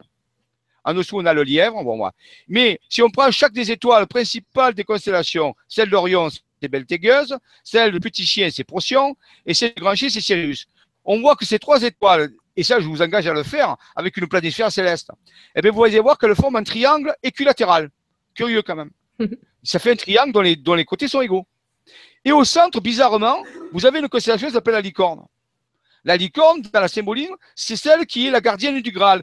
La licorne sait où se trouve le Graal. Alors, quand vous voulez savoir où se trouve le Graal, vous devez vous approcher d'une licorne et vous faire accepter par elle. Et c'est très, très difficile. Parce que la licorne, c'est le cheval, le troisième œil ouvert, c'est la corne. On l'appelle aussi monocéros, monocorne. Donc en réalité, on l'appelle la porte des dieux. La licorne, c'est celle qui vous mène à la révélation divine du Saint Graal. Et elle se trouve encadrée dans un triangle. Le triangle, c'est le symbole de la divinité. Donc vous voyez que dans le ciel sont écrites des choses incroyables quand même. Maintenant, on pourrait dire, c'est quand même curieux. Eh bien, il se trouve que sur Terre, ce schéma va se trouver projeté à certains endroits, comme euh, la, la, la constellation de la Vierge pour les cathédrales. Et il se trouve que des personnes en relation avec leur être intérieur ont eu cette révélation, leur a montré où se trouvait en France ce type de projection. Ce qui est absolument intéressant à connaître. Allons voir. Mhm. On poursuit. Voilà, ici on vous fait voir Canis major, hein, avec euh, monocéros et la licorne au-dessus. Lupus c'est le lièvre, Columbas. Alors ici, ben, monocéros, va, euh, la, donc la Sirius va se trouver près d'un endroit qui s'appelle l'Aimé. Euh, un village qui s'appelle l'Aimé, de Mita, qui, vous voyez, qui rentre sur la vallée de la Durance. Et je rappelle que la Durance, quand même, ça vient du, du sumérien, dur, an, qui, dur, le lien, an, le ciel, et qui la terre? Parce qu'avant, la terre s'appelait qui? Kai. Donc, ça veut dire l'endroit du lien du ciel et de la terre. C'est quand même mhm. intéressant. Oui. Ici, eh oui, oui, ça se tient quand même. Donc, on a une rivière qui s'appelle Durance, qui est le lien entre le ciel et la terre. Et là, on va voir que, en réalité, ce lien va se faire à travers des constellations et des villages. C'est incroyable ce qui se passe. Donc, ici, on a Cadiz Minor et Procyon, OK? Va être représenté où? Ben, On va le voir. On y va Voilà. Donc, ça va arriver à un endroit très spécial qui s'appelle Théopolis, j'en ai déjà parlé. J'y vais chaque année au mois de juillet faire un travail initiatique parce qu'il y a un vortex très puissant que les anciens appelaient le tourbillon sublime. À cet endroit-là, Théopolis, qui s'appelle la cité de Dieu. Donc, vous voyez, un endroit très fort. Donc, le troisième, c'est Orion, avec Beltégueuse. Où est-ce qu'on va le trouver?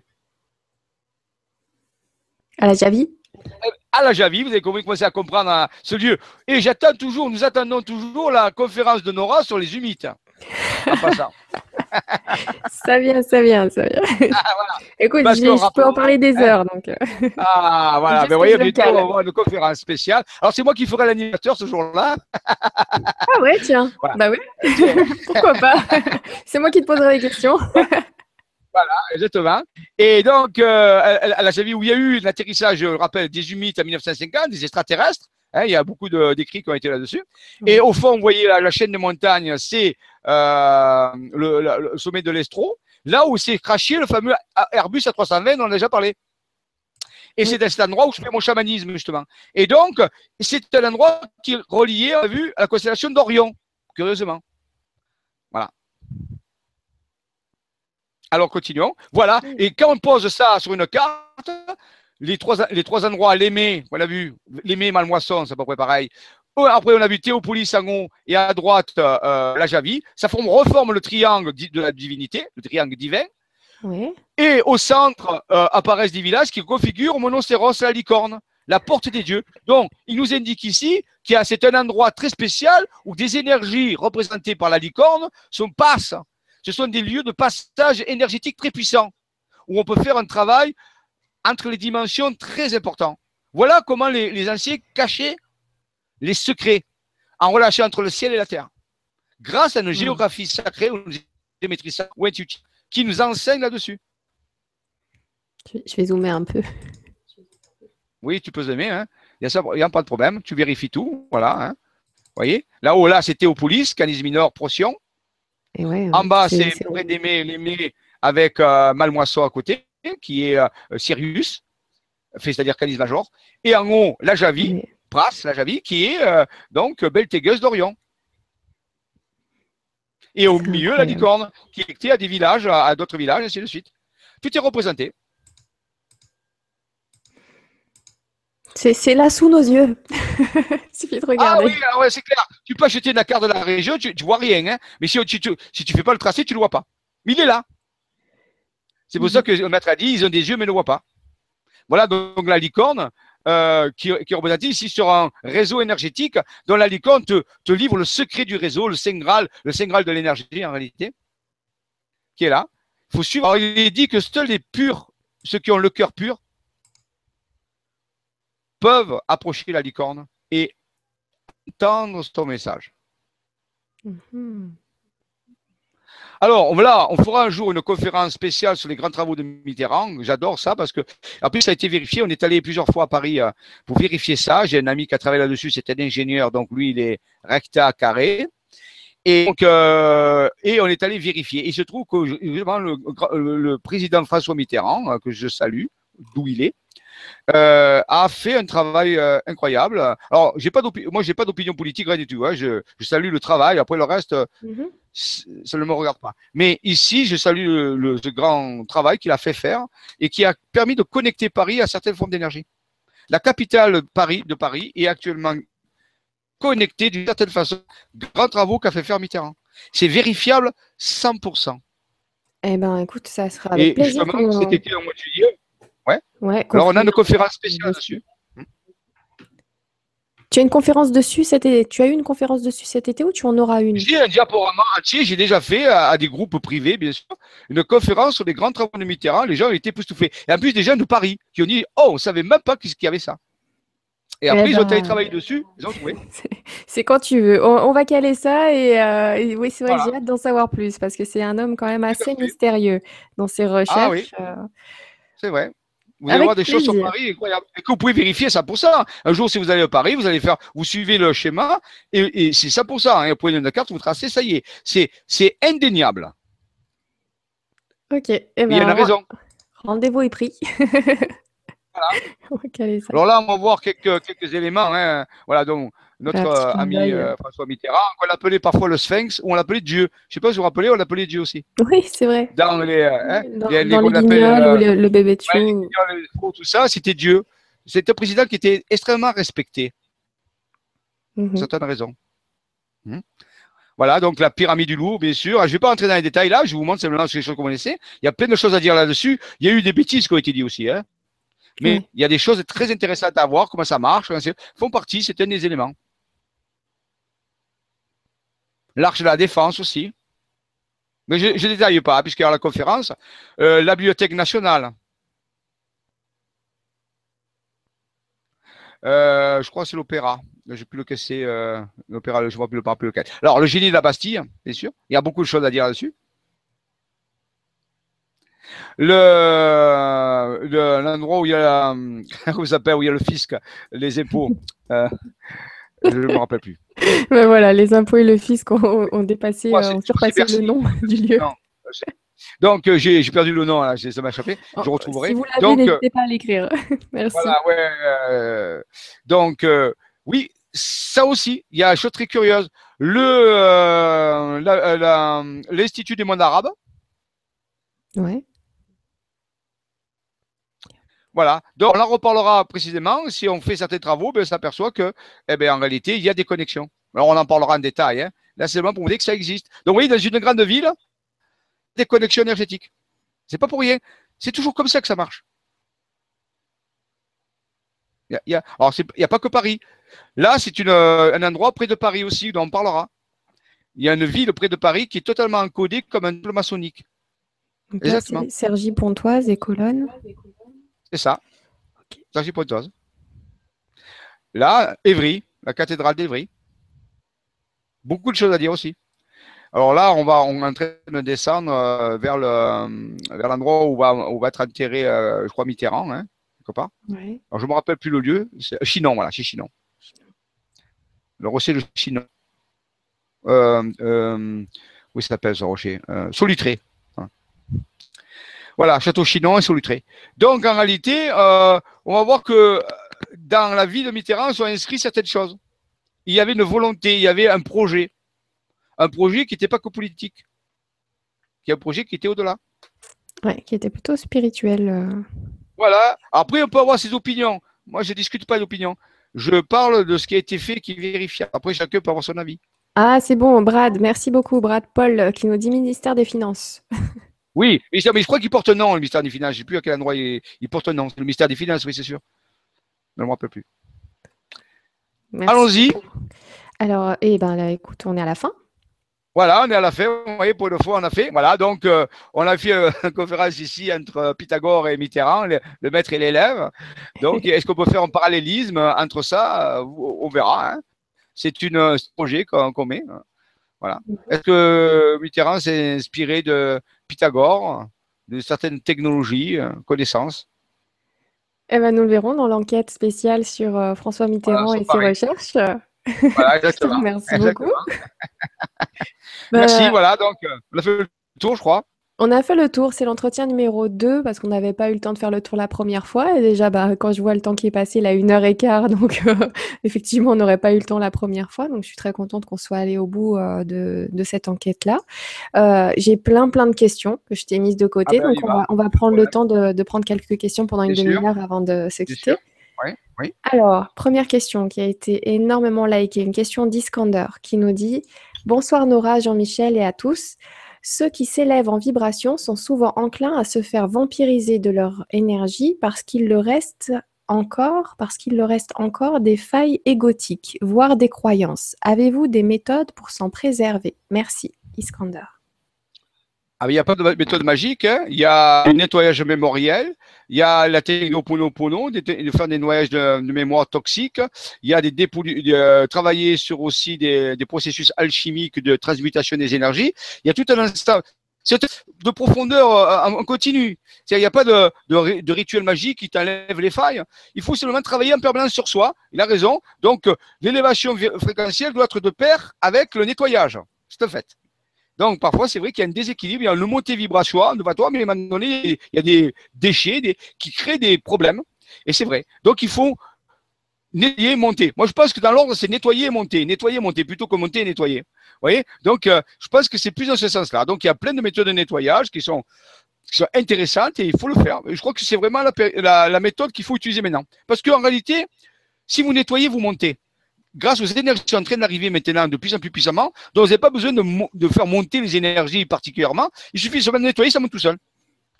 Il y a une pression, si vous voulez. Ok, merci beaucoup. Merci Iskander pour cette question. Euh, ensuite, nous avons Jean-Christophe qui te dit Bonsoir Nora et Jean-Michel et merci infiniment pour ces précieux enseignements. Y a-t-il en Bretagne des dolmens ou menhirs encore actifs? Bonne soirée à vous deux. Merci beaucoup Jean-Christophe. En Bretagne? En Bretagne, c'est ça? Oui. Oui, bah oui. Ah oui, il y en a. J'adore la Bretagne. J'ai fait plusieurs euh, voyages, euh, quatre ou cinq, et j'adore. J'aimerais y retourner. Malheureusement, dans mon emploi du temps, pour l'instant, c'est pas une priorité. Mais j'adore. Euh, j'ai fait aussi la forêt de Brocéliande, la quête du roi Arthur. Oui, il y a encore des, des, des menhirs fonctionnels. Alors, il y en a d'autres qui sont moins, mais il y en a qui sont. Oui, on peut faire un très bon travail encore en Bretagne, bien sûr, euh, il y a vraiment des choses très intéressantes. Il y a comme le dolmen, le, le dolmen euh, recouvert de Gavrinis, par exemple, qui est très, très, très curieux et très important. Donc, il y a la de Mario, ainsi de suite. voilà, oui, oui, il y, a des, il, y a des, il y a des choses très intéressantes. Moi, je vous encourage. Et puis, il y a, il y a aussi la légende de la ville 10. C'est intéressant aussi. D'accord. On, va faire une autre enquête. Je ne sais pas pourquoi, mais j'adore les jeunes de la ville 10. Ça, je sais pas. Ça me fascine. Tu nous en parleras, j'espère, de ces légendes, de cette légende. Merci beaucoup. Merci Jean-Christophe pour ta question. Euh, c'est vrai qu'avec Jean-Michel, souvent, euh, on sent qu'il y a plein plein de choses que tu pourrais nous raconter. Et, euh, moi aussi, je suis comme vous. Des fois, vous dites, mais il nous met, il nous met en haleine, il nous tient en haleine pour la fois d'après et ainsi de suite. Mais c'est vrai que déjà le sujet qu'on aborde à l'instant T est déjà conséquent et mérite aussi son temps mais je suis ravie de voir qu'on n'est pas prêt de terminer les émissions. je te remercie pour ton temps. Il n'y a pas de problème, c'est avec plaisir hein, immense. Alors, on poursuit avec la question de Sinjay Family qui nous dit Comment peut-on différencier les élémentaux et autres entités quand on rentre en contact ou par simple ressenti? Eh C'est toute une question euh, d'augmentation de, sensibilité, de ce qu'on appelle discriminer.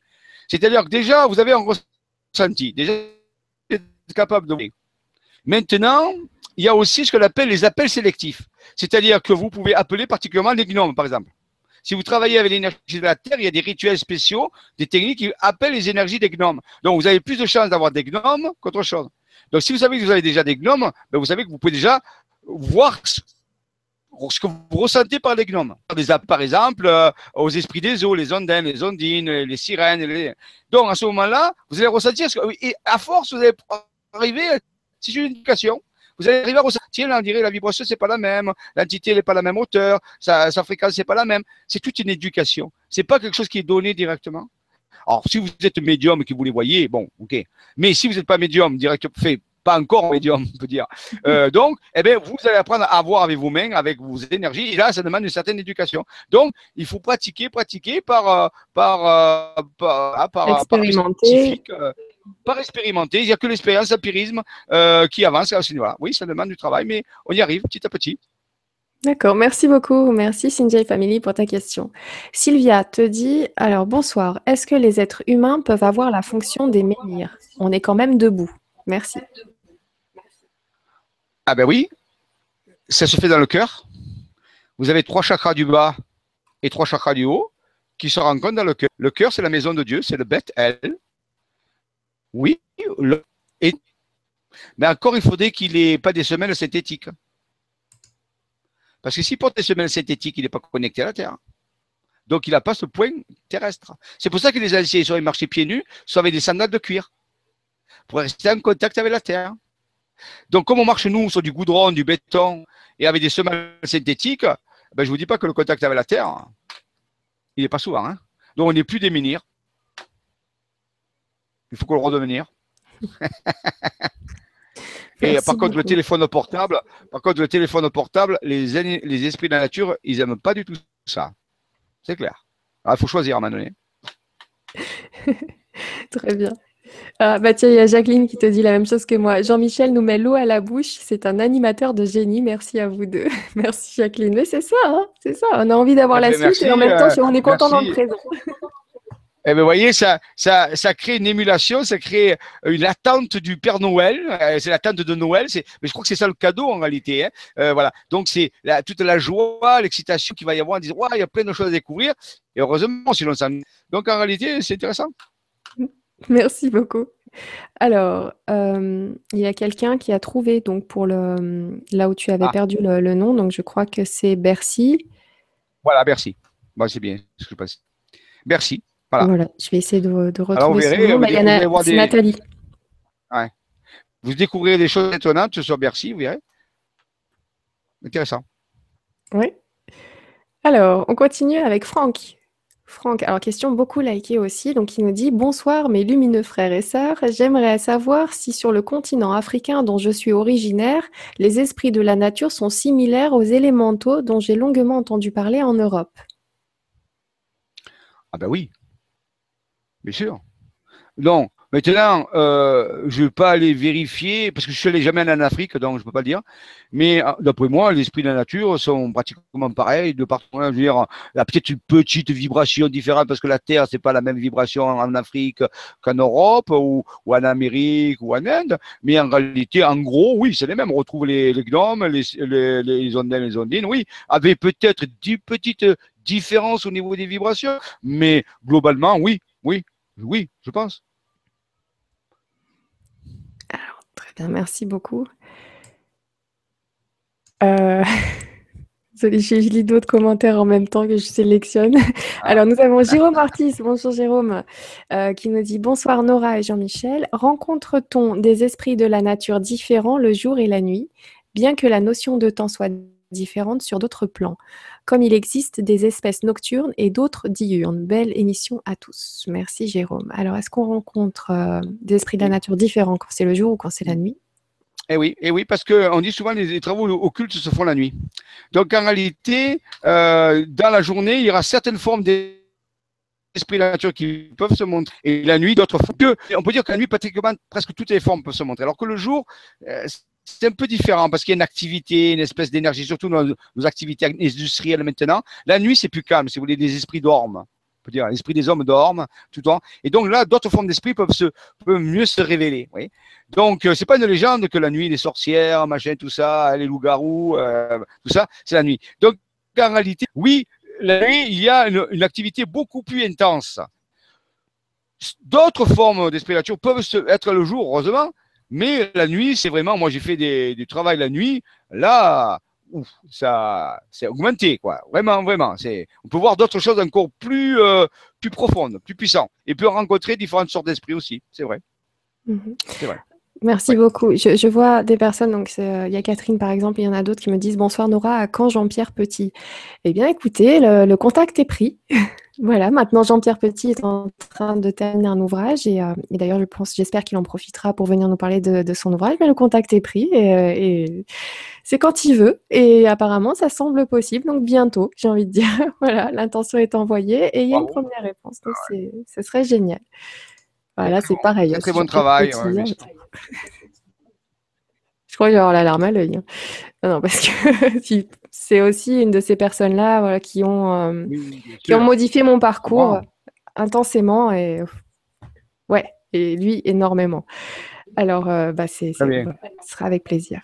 Alors ensuite, une question de Elisa qui nous dit Bonsoir Jean-Michel et merci pour ce partage. Comment voyez-vous ce passage vers donc euh, la, D, donc je pense que ça doit être la dimension. On parle d'une énorme, donc la dimension prochaine, je suppose, on parle d'une énorme lumière blanche, des picotements durant quelques minutes, et puis on sera en cinquième dimension. On sera tous, entre guillemets, morts, tués par une bombe nucléaire, puis on se réveillera. Est-ce que c'est ça?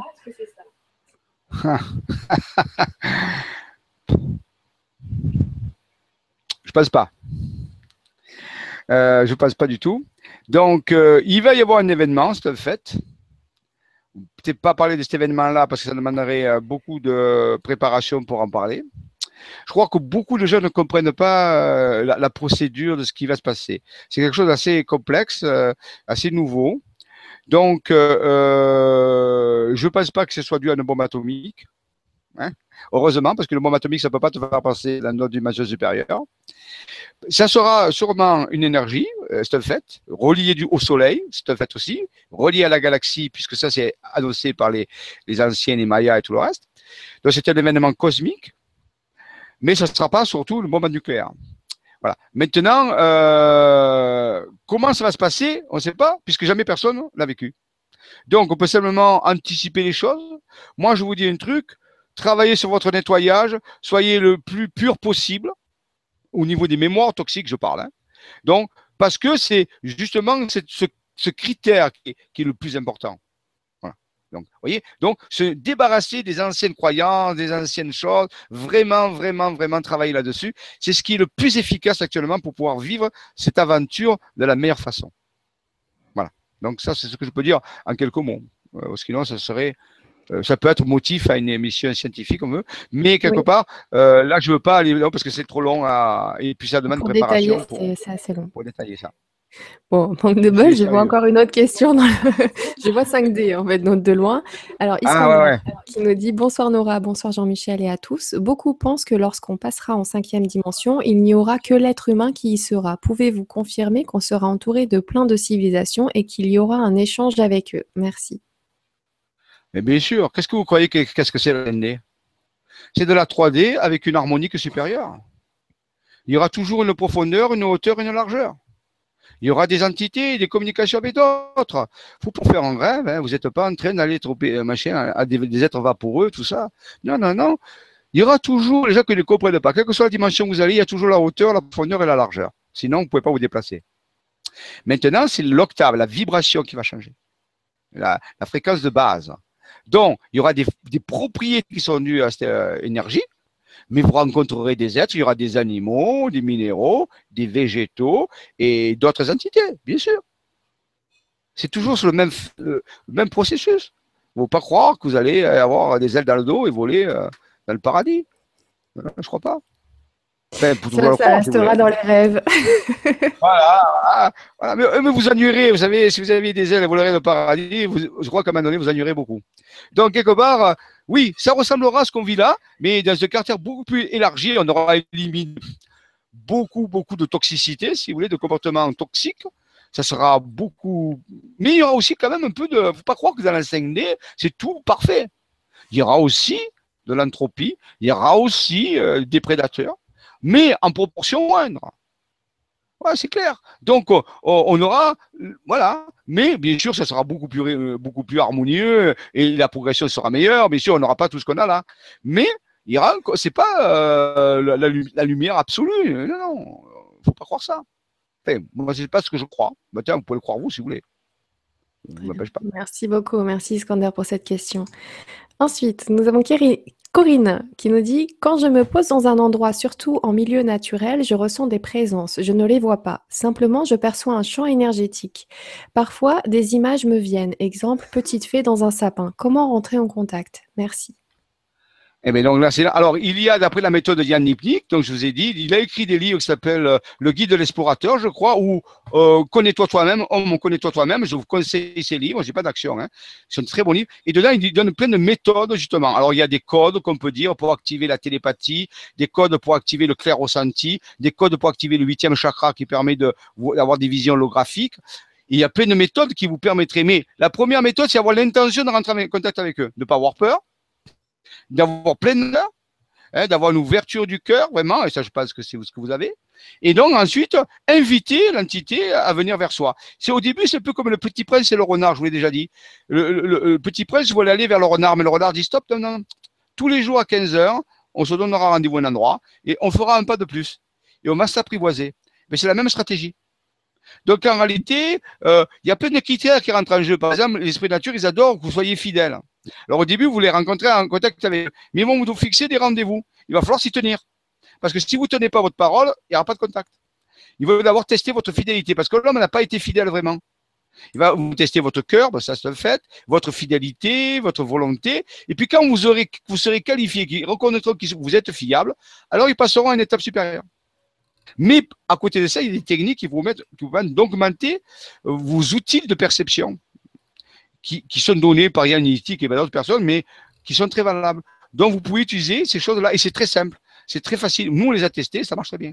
Donc, voilà la méthode. Mais avant tout, c'est vraiment avoir envie. C'est vraiment un, travail, c'est vraiment un, accord, une, alliance. C'est pas, euh, oui, j'ai cinq minutes, tu vais le faire. Il faut s'engager. C'est comme un engagement entre un homme et une femme, si vous voulez. On peut dire comme ça. Très bien. Merci beaucoup. Merci Corinne pour ta question. Alors, il y a par exemple David, tu sais, au tout début de l'émission où tu avais présenté la photo du, cosmos, de l'univers, qui te dit les galaxies ressemblent à nos neurones étrangement. Alors je pense que les galaxies savent réfléchir. Oui, après on pense qu'il y a comme il y a 200 milliards de galaxies et qu'on a à peu près 200 milliards de neurones dans le cerveau, euh, il y a une curieuse analogie. Donc euh, oui, on peut envisager ça, hein, l'hypothèse de l'univers vivant. Donc, euh, c'était un livre qui a été écrit par Jimmy Gueux, L'univers vivant, vous pouvez le trouver, c'est un roman, mais c'est intéressant. Nos parallèles, David, merci beaucoup. Ensuite, Elisabeth qui te dit C'est vrai, je connais la forêt de Brocéliande, c'est magique, elle fourmille d'énergie. Rien qu'en y marchant, on ressent l'énergie qui circule. Moi, c'est par les mains avec les arbres. Oui, les mains. Les mains sont un très bon senseur. Euh, et ça se développe. Il y a, il y a des codes diagnostiques. Euh, ce code, je, euh, c'est litmé, par exemple, litmé. On dit trois fois le code litmé en, en, en moyenne. Et eh bien, vous verrez que ça s'active. Ça semble un peu magique, mais ce sont des codes, quoi.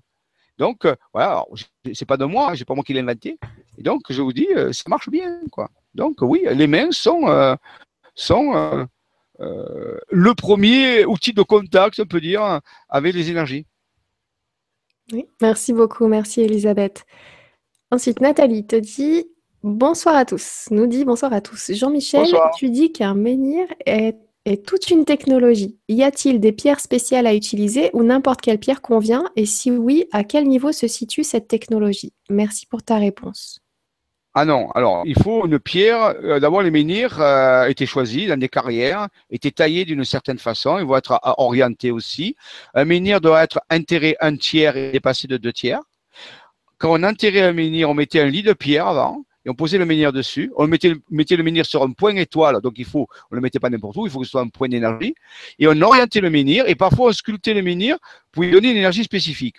Donc c'est une technologie dans ce cas-là. Vous voyez, je veux dire? Mais n'importe quelle pierre. Alors, il y a des menhirs en granit, mais moi j'ai vu des menhirs en quartz. C'est rare, mais ils existent. Le quartz blanc, hein, pas le quartz transparent, hein, mais le quartz euh, comme qu'on trouve. J'ai vu des menhirs euh, côté de Poitiers, par exemple, euh, un champ où il y avait un menhir, mais c'était du quartz. Et là, je vous garantis, il y a un effet encore plus puissant. Donc, ça peut être granit, ça peut être du quartz, Maintenant, il y a certaines formes de pierre qui sont plus valables que d'autres. Mais je ne suis pas un spécialiste non plus euh, de la pierre, non, je peux pas vous dire. Mais le granit, le quartz sont des pierres qui sont euh, vraiment euh, le plus souvent utilisées. Quoi. On peut prendre exemple sur ce qu'il y a déjà en place et finalement se renseigner sur la pierre. Mais puis... s'ils ont fait ça, c'est qu'il y a une raison. Je crois que voilà, il faut se dire que s'ils ont pu utiliser ça, c'est que c'est ça qui doit marcher le mieux. Très bien, merci beaucoup. Merci Nathalie pour ta question. Alors, on a ensuite Robin ou Robin qui nous dit Bonsoir à tous les deux et la force qui nous accompagne. On pense souvent que l'on va rejoindre nos amis de la nature et autres quand on passera en cinquième dimension. Mais si nous changeons de dimension, eux aussi vont peut-être changer de dimension. Robin Desbois, voilà, c'était Robin. Ah ben c'est sûr, c'est sûr que, euh, vous savez, euh, c'est pas que l'ascension, quand on dit arrêtez, ce, qu'on va faire, c'est l'ascension de la Terre. C'est la Terre qui va ascensionner. Donc, voilà, moi, je, voilà comment je le vois. C'est mon opinion, hein, parce que là, je vois pas, je crois pas qu'il y ait quelqu'un qui ait une vérité plus forte qu'une autre à ce niveau-là. Hein. On écoute tous dans les supputations. Ma supputation à moi veut dire que c'est la Terre qui ascensionne. Donc, si c'est la Terre comme un organisme vivant, tout ce qui est vivant sur la Terre va ascensionner avec elle. L'homme est invité à faire la même chose. Parce qu'il est doué de la forme de pensée. La pensée, c'est quelque chose de particulier. Vous savez, je viens de voir un, article qui a été publié sur Internet qui parle d'une enquête qui a été menée par des scientifiques et qui ont été essayé de classer les prédateurs sur Terre. La classe des prédateurs, c'est du plus, Ils ont trouvé tous les prédateurs, puis il y a eu, ils, étaient obligés de, de, créer une nouvelle espèce, une nouvelle classification qui s'appelle les super prédateurs.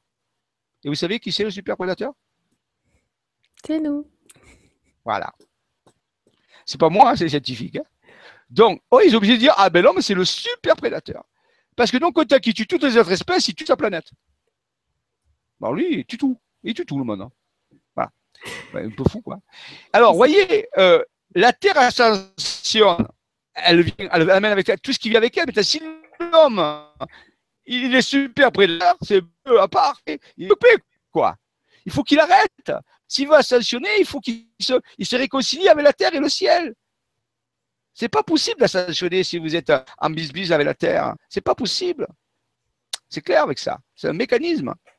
Voilà. Donc, vous voyez, oui, les animaux, ils n'ont pas de problème avec l'ascension. Hein Très bien. Merci beaucoup. Merci Robin Desbois pour ta question. Ensuite, nous avons Gine, Gine qui nous dit bonsoir à tous et merci Nora et Jean-Michel Raoult. C'est toujours un plaisir de vous écouter. Merci beaucoup pour ton message. Alors, ensuite, bah, Corinne, j'ai deux messages comme ça là sous la, souris. Donc, bonsoir Nora et euh, Jean-Michel. On a parlé de Jean-Pierre Petit, mais c'est bien avec Jean-Michel qu'on est ce soir. Un merveilleux moment à passer en votre compagnie. Merci à vous. Merci beaucoup Corinne pour ton message. Ensuite, nous avons Mireille qui nous dit Bonsoir à toutes les âmes présentes. Je rêverais de vous entendre lors d'une vibra-conférence sur la co-création par la pensée quantique. Merci pour vos partages. Eh bien, il faut que Nora le note. Quand ce sera possible, on le fera. Nous, avons donc le titre. Hein, donc, euh, voilà, le titre est donné. la co-création par la pensée quantique. C'est noté, Mireille. Merci beaucoup. On va essayer d'organiser ça aussi. Et Mitterrand, vous hein, rêvé. note. voilà, Vous l'avez rêvé, Nora l'a fait. Vous le fera. Avec Jean-Michel, parce que euh, toute seule, euh, je vais souffrir. Alors, on continue dans les questions. On peut prendre quelques petites questions encore? Que tu veux. Merci beaucoup. Alors, Louise qui nous disait les impôts à Bercy. Et merci à vous deux. Ma journée aura été passionnante. Rediffusion hier soir avec vous et avec vous ce soir. Donc, euh, c'est vrai que certains ont vu pour la première fois l'entretien numéro 1 hier pour aujourd'hui. On va ah très, très content de vous retrouver euh, pour la suite. Oui. Bravo de s'être investi comme ça. C'est clair. Euh, Eric qui nous dit Excusez-moi, vous différenciez la magie et ce que vous nommez. pour, vous différenciez la magie et ce que vous nommez technologie. Pourquoi Et merci. Qu'est-ce que la magie si c'est une technologie extrêmement avancée? Robert euh, Clark. Donc en réalité, là, à un certain niveau d'avancement, la technologie ne se différencie pas de la magie. Allez essayer d'expliquer votre, téléphone, votre euh, téléviseur plasma à un gars du Moyen Âge. C'est vrai. C'est vrai. Merci beaucoup. Merci Eric pour cette question hein, qui nous a permis cette euh, jolie précision. Euh, Claude qui te dit Je suis d'accord avec Jean-Michel. Pourquoi se prendre la tête par, euh, par logique? On ascensionne avec la Terre. Elle ne va pas te jeter en l'air si elle ascensionne. Non, elle ne va pas te jeter en l'air, mais tu intérêt d'être en accord avec elle. C'est vrai. ce n'est pas automatique l'ascension. Il faut que vous compreniez ça. Ce n'est pas automatique. Ce n'est pas un dû. C'est pas un mérite non plus. c'est un état de fonctionnement, c'est un état de résonance. C'est clair. Si vous n'êtes pas en résonance avec la Terre, vous ne pouvez pas vous coupler avec la Terre. Donc, cette résonance est due à ce que vous ressentez dans votre cœur, à votre comportement, à vos fréquences. Vous comprenez? C'est une question de résonance, d'accord? Eh bien, écoute, on va rester là-dessus euh, avec euh, une question de que j'ai perdu, mais la voilà, de Miyamoto Musashi qui te dit Le verbe créateur de la Bible me fait penser aux expériences de Masaru Emoto, justement. Le son donne la forme et la forme matérielle et la forme matérielle serait alors une sorte de cristallisation énergétique du son, et l'onde sonore l'élément qui structure l'univers. Tout ça avec un gros point d'interrogation. Tout à fait, tout à fait. Alors, dans, le cadre d'une planète où il y a une atmosphère, le son peut se propager, donc travailler avec le son, mais dans l'espace, il n'y a pas d'atmosphère, donc il n'y a pas de son. Donc, ce sont les ondes électromagnétiques qui vont faire ce débat. Donc, en réalité, dans le cas général, ce sont les ondes qu'elles soient sonores ou électromagnétiques, dans le cas-là, oui, les, les, ondes euh, donc, génèrent les formes géométriques qui vont structurer la, matière, bien sûr. Très bien, merci beaucoup. Ah, quand même, euh, une petite précision quand même sur euh, la cinquième dimension. Donc, on a Elisa qui te dit En entrant dans cette cinquième dimension, nous allons perdre notre corps, nous dématérialiser, nous décorporer. Ça me fait peur. Est-ce que tu pourrais repréciser quand même un petit peu? Euh, sincèrement, je ne peux pas vous dire parce que je n'ai pas de souvenir d'être passé dans la cinquième dimension. Donc, je ne peux pas vous dire des choses que je ne sais pas. Donc, n'aie pas peur. Il n'y a aucune peur à avoir. Donc, euh, c'est comme les gens qui vivent des NDE. Bon, ils ont, un accident, bon, ils voilà. et puis à un moment donné, ils font les NDE. Quand ils vivent la NDE, ils n'ont pas peur. Donc, il ne faut pas anticiper les choses. Donc, ne cherchez pas, c'est ça. Donc, il faut se préparer d'une certaine façon, mais je ne peux pas vous dire comment ça va se passer parce que personne ne le sait. Mais il n'y a pas d'inquiétude à avoir. Ça se passera très bien, parfaitement bien. Et on ne va pas vous dire que vous allez vous dématérialiser, rematérialiser, hmm, on ne sait pas. Donc, importe peu, ça va se passer d'une façon merveilleuse. Voilà, c'est tout ce qui est à vous dire. Il faut vous concentrer là-dessus. Pour l'instant, on n'en sait pas assez sur le processus qui s'appelle l'ascension pour pouvoir vous décrire si c'est comme ça ou si c'est d'une autre façon. moi, je n'en ai pas assez. S'il y a d'autres personnes qui ont des preuves et qui ont actionné, qui sont capables de nous dire comment ça se passe, tant mieux. Mais pour l'instant, moi, je ne peux pas vous le dire. Dans ce type-là, d'ascension-là, je ne sais pas comment ça se passe. Mais en réalité, ça n'a pas d'importance. L'essentiel, que ça se passe bien. Très bien. Merci beaucoup. On continue avec Nathalie qui te dit J'ai lu qu'au lever et au coucher du soleil, les élémentaux étaient comme hypnotisés, ce qui explique cette impression de quiétude que l'on peut ressentir à ces deux moments de la journée. C'est vrai, j'avais entendu parler de ça aussi. C'est un moment particulier. Alors, dans Jules Verne, par exemple, euh, vous avez euh, dans un, livre Jules Verne, il est question qu'au moment donné, à certains couchers du soleil, des personnes ont, la possibilité de voir le rayon vert. Ce qu'ils appellent. Il y a un livre qui s'appelle Le rayon vert. Et ça, c'est extraordinaire. Donc, c'est toujours un moment particulier, le lever, le Il y a quelque chose qui se passe. Il faut possible que les, esprits de nature soient fascinés par ce moment-là et qui crée cette fascination, cette extase, crée une, une onde de quiétude. Oui, c'est envisageable. Mais les humains aussi. Hein. Merci beaucoup. Euh, bah, il y a quelqu'un qui parle de Yann Lipnik, donc Muriel, qui nous dit Yann Lipnik, lors de sa vibra, proposait à tous de voir, entre guillemets, les anges. Et pour ma part, j'ai sursauté en voyant soudain devant moi une très grande traînée de lumière qui est passée en une seconde de gauche à droite, bluffant. Donc, je vous invite donc à retrouver la conférence, la Vibra conférence de Yann Lipnik sur legrandchangement.tv si c'était là, ou de taper Yann Lipnik sur YouTube, vous verrez euh, si vous tombez dessus. Mais oui, apparemment, il a des, on va dire qu'il a des codes à partager pour aller très très loin. C'est vrai, c'est à fait. C'est à fait.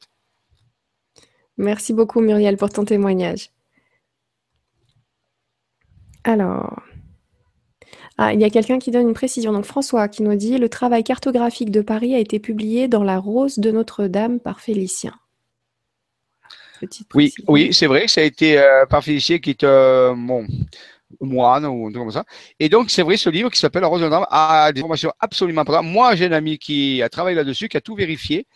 Et euh, donc, on a pu trouver d'autres connexions. Donc, c'est vrai que Paris est codé en vraiment un niveau. Maintenant, il faut ensuite relier à tout ça à un autre schéma parce que bon, c'est Paris, Mais à quoi ça sert? Et ensuite, donc, il faut avoir un schéma beaucoup plus complet, en voir en réalité comment les choses fonctionnent. Mais c'est vrai que c'est un livre très important, vous le trouvez, qui s'appelle La Rose de Notre-Dame, et qui est très, très intéressant et qui parle de ces choses-là. Je suis d'accord. D'accord. Merci beaucoup. Merci François pour cette précision. Alors, Charles qui nous dit si l'on prend la carte de France et que l'on y marque les positions relatives des cathédrales d'Abbeville, Amiens, Bayeux, Chartres, Évreux, Le Mans, Paris, Reims et, et Rouen, on obtient la configuration exacte de la constellation de la Vierge. Qu'en penses-tu? Ben oui, ouais. Ouais, ouais, bien sûr. C'est bien ça? Bien sûr, il n'y a aucun problème. Oui, oui. Euh, c'est tout à fait ça. Oui, oui, ça marche. Merci beaucoup. Merci Charles. Ensuite, nous avons Sinjay Family qui nous dit bonsoir à tous et merci. Les animaux défunts, quand on leur demande de l'aide dans l'autre côté, est-ce qu'ils ont une spécificité spéciale comparée à d'autres, ce qu'ils peuvent nous apporter de mieux? Et qu'est-ce qu'ils peuvent nous apporter de mieux? Alors, euh, donc, euh, Là, difficile. C'est vrai que c'est une question. On, est, on était dans les esprits de la nature et là, donc c'est plutôt des, euh, des, donc, des animaux de compagnie. Je ne m'occupe pas. Euh, vous savez comment je suis. Hein. Vous savez comment je suis, moi. Hein. Je ne m'occupe pas des esprits défunts. Donc, il y a des gens qui s'en occupent, qui, qui voient ces choses-là. Donc, je vous réfère à leur réponse à eux. Je ne peux pas vous inventer une réponse. Euh, je ne m'occupe pas des esprits défunts. Je m'occupe des esprits de la nature, forme de choses et je laisse ça à d'autres personnes qui, sont, qui ont des compétences là-dessus. Donc, je ne peux pas vous dire euh, ce que peuvent faire les animaux défunts ou pas défunts euh, euh, par rapport aux humains. Je crois que chacun a une vision là-dessus. Alors, je ne veux pas rentrer dans des choses là-dessus. Donc, ce n'est pas de mon domaine de compétence. Très bien. Merci beaucoup. Merci beaucoup, Cindy Family, pour cette question. Ensuite, nous avons Doris qui te dit Bonjour à vous deux. Jean-Michel, que signifie un visage qui apparaît sur une pierre? J'ai trouvé une petite pierre blanche et il y a une figure en noir. oui, mais ça peut signifier beaucoup de choses. Si vous voulez une, euh, une réponse rationnelle, ben c'est la, la, pierre qui, qui s'est formée comme ça au gré de l'usure, au gré de, des eaux qui a donné une forme. Bon, c'est vrai, mais ça peut être aussi représenté, certains disent que c'est pas une, forme des énergies des gnomes que la pierre, à force, peut prendre, peut représenter. Donc, euh, ça peut signifier, moi je dirais, vous prenez cette pierre, vous la prenez dans la main, qu'est-ce qu'elle vous dit? Qu'est-ce qu'elle représente pour vous? Qu'est-ce que vous en pensez? Ça sera votre réponse. Il n'y a pas de réponse euh, plus qu'une autre. Donc, c'est une forme qui a été prise dans la, matière, qui représente un visage. Vous voyez un visage dessus? Qu'est-ce que, qu'est-ce que vous allez faire avec? Qu'est-ce que ça vous dit? Comment vous allez Vous voyez, c'est surtout plus ça qu'avoir une réponse euh, en disant qu'est-ce que ça peut être? Ça peut être plein de choses. Et c'est aussi surtout ce que vous pensez que c'est. Là, vous voyez, c'est une. on est dans la pensée quantique là. On est. qu'est-ce que on dirait quelle fonction d'onde vous allez faire effondrer? Qu'est-ce que ça va vous dire? C'est ça qui est juste pour vous. Eh ben, écoute, j'ai un petit peu le même genre de question que j'avais mis de côté. Je te la lis. Donc, c'est Bobot qui te dit Bonjour à vous tous. Je retrouve tous les jours sur mon chemin une ou plusieurs plumes depuis environ un an et demi. Il paraît que c'est un rituel chamanique pour faire passer les âmes. Qu'en pensez-vous? Donc, euh, bah, Alors, les plumes, euh, oui. Voilà. Donc, euh, je ne connais pas le rituel pour faire passer les âmes avec des plumes. Et je ne dis pas que ce n'est pas vrai. Je dis, je connais un rituel indien, amérindien, qui permet d'utiliser les plumes pour se nettoyer de certaines mémoires. Avec les esprits, avec les oiseaux, avec les volatiles, avec, l'air, avec l'élément air. Donc je connais ce rituel. Mais qu'il existe un rituel avec des plumes pour faire passer les âmes, je ne le connais pas. Je ne dis pas que, que c'est pas OK, je ne sais pas, mais c'est possible. Maintenant, on est dans la mystique, là, on est dans des choses, euh, vous voyez, Là, il n'y a plus de, du consistant. Donc, chacun peut dire ce qu'il veut. Très bien, merci beaucoup, merci beaucoup pour ta, question. François te pose une question. Alors, est-ce que par hasard, ces activations ne seraient pas mieux durant la nuit, donc de contact avec les esprits de la nature euh, donc, euh, ne serait pas mieux durant la nuit? Le corps étant au repos, les parties subtiles de l'homme peuvent travailler à plusieurs sur des lieux sacrés sans même s'en souvenir au matin. Je sais de quoi je parle, je pense. Il n'y a pas la fin. Oui, oui, tout à fait. Oui, oui, mais euh, moi j'ai fait, on a fait, on a vous on fait dans les groupes des travaux de nuit. Mais là, on, vraiment, on fait le travail de jour parce que j'arrive à plus, ils ont plus l'habitude de jour que la nuit. C'est vrai que la nuit, ben, c'est le sommeil, c'est aussi la fatigue et tout. Donc, mais on en a fait, c'est vrai qu'on peut faire le travail. Bon, je pense qu'on peut faire dans les deux. Et c'est deux complémentaires. Donc oui, euh, la nuit, c'est c'est vraiment autre chose, mais il faut tenir le coup. Hein. Euh, voilà, c'est pas évident. Notre corps n'est pas habitué à, à œuvrer la nuit. Vous comprenez? Euh, voilà, l'habitude, il a des habitudes, donc euh, vous dormez la nuit. Alors, c'est à ce moment-là où vous commencez à, à œuvrer la nuit, eh ben, il faut s'habituer quand même. C'est pas évident. Vous voyez, tout le monde n'est pas habitué. C'est vrai. Alors, euh, merci beaucoup. Et on va continuer avec François qui nous dit en deux fois. Donc, la première, donc la Terre et les montagnes poussent par résonance avec l'univers. Et la suite, la raison des reproductions au sol des constellations, c'est la résonance avec l'univers. Le haut affecte le bas et vice-versa, outre les portes stellaires. C'est une des explications, on peut l'envisager. Il y a d'autres modes d'explication, mais je vous ai dit, en mécanique quantique, il y a des superpositions d'explications. Et on peut faire effondrer certaines et d'autres et d'autres. Donc cela peut, on n'a pas de raison de dire non on ne peut pas non plus dire que c'est la seule. Disons, c'est une des possibilités. Oui, tout à fait. Merci, merci beaucoup François. Et ensuite, alors, est-ce qu'elle va apparaître? Oui, Nathalie. Petite dernière question de Nathalie avant d'y aller.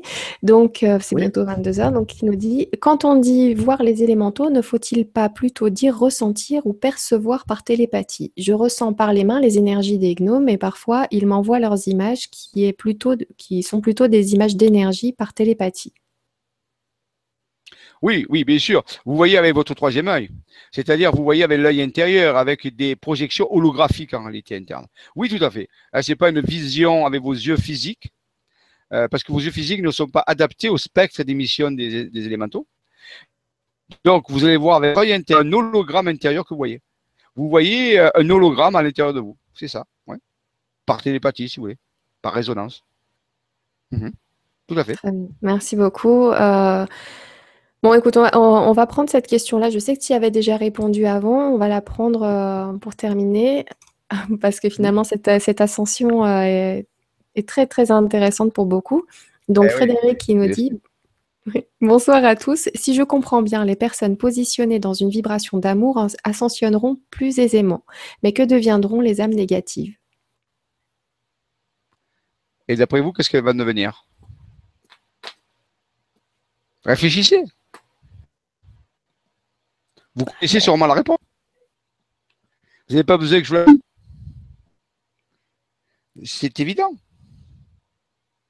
C'est comme un filtre. Ce qui est en accord passe, ce qui est polarisé dans un sens passe, ce qui est pas polarisé passe pas. Il n'y a pas de façon de quitter le plan physique. Hein. Mm. Voilà. Mais tu nous as dit qu'en même temps, je me souviens que euh, bah, ceux qui passent pas euh, continuent en même temps leur évolution, leur chemin, euh, mais pas forcément ah, sur la même plateforme de jeu. Attention, il n'y a, pas d'âme négative. Il y a des incarnations dans lesquelles il y a des traumas, dans lesquelles l'âme se trouve en matique. Mais des âmes négatives, peut-être qu'il y en a qui sont un peu perturbées, malades, mais négatives ça doit être relativement rare. Donc, ce n'est pas ce cas-là. ici, on parle d'un processus d'ascension qui se fait sans quitter physique. Voilà. Donc, en réalité, euh, ce n'est pas un problème d'âme en réalité. C'est un problème de connexion d'âme et de corps physique. Pas un problème d'âme. Donc, il faut tout dire, les personnes qui sont dans un processus d'incarnation de, de pathologie, de, de, de déviance, de trauma, plutôt dire que des âmes. Vous comprenez? On comprend. C'est ça qu'il faut bien faire la Voilà. C'était bien de détailler, euh, détailler tout ça à, la fin de, de l'émission. Euh, je te lis juste un ou deux commentaires. Par exemple, Monique qui te dit Jean-Michel, on t'aime, que la force soit avec toi et qu'elle y reste. Bisous. La force soit avec toi aussi, qu'elle y reste. Et Kevin qui te dit merci pour ces savoirs transmis une fois de plus avec une belle énergie. À bientôt. Merci beaucoup, Kevin. Merci, Jean-Michel. Eh ben, écoutez, oui, c'est vrai qu'on est arrivé au bout donc de, l'enquête, euh, de l'entretien euh, sur euh, l'écologie énergétique et les esprits de la nature. J'espère que vous avez appris beaucoup de choses comme moi. C'était vraiment passionnant. Je te remercie beaucoup pour tout ce savoir transmis, comme me dit Kevin. il a trouvé les bons mots. moi, je vous dis à mardi, mardi 1er septembre. Bon, on retrouvera donc Bob de Bob vous dit toute la vérité. On va passer une excellente soirée. Et ensuite, Jean-Michel, on te retrouvera pour le cours 1, module 2, jeudi de 19h à 21h. Donc, euh, si vous voulez poursuivre le cours avec euh, Jean-Michel, c'est simple, vous allez sur legrandchangement.tv, vous appuyez sur service euh, et accompagnement, sur l'onglet service et accompagnement, et vous vous inscrivez et le, c'est, à prix libre, donc c'est vous qui choisissez le montant et on sera très content de vous retrouver jeudi de la semaine prochaine, jeudi 3. Et on se retrouve pour une émission donc en accès libre sur la chaîne le jeudi 10 septembre. Donc euh, voilà, c'est vrai qu'on t'a vu la semaine dernière, on t'a vu cette semaine. Là, tu vas nous manquer un petit peu. Hein. On te revoit en émission libre dans 15 jours. si on ne si on va pas au cours, ça va faire euh, long.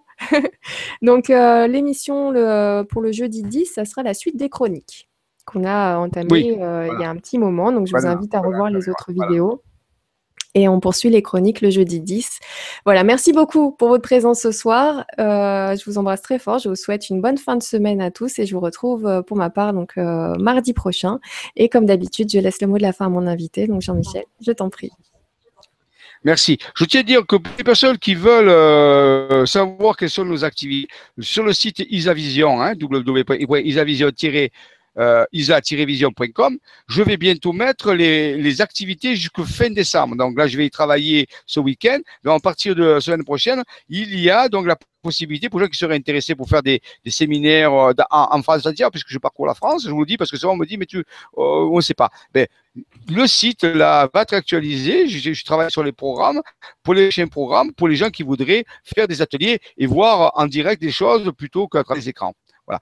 Donc, pour le mot de la fin, euh, je remercie encore Nora, bien sûr, pour son, euh, son, son activité magnifique. Et je vous remercie aussi pour votre, euh, votre présence. Et je vous dis donc à bientôt pour de nouvelles aventures et de nouvelles découvertes. Bonne soirée à tous et que la force soit avec vous et surtout qu'elle y reste.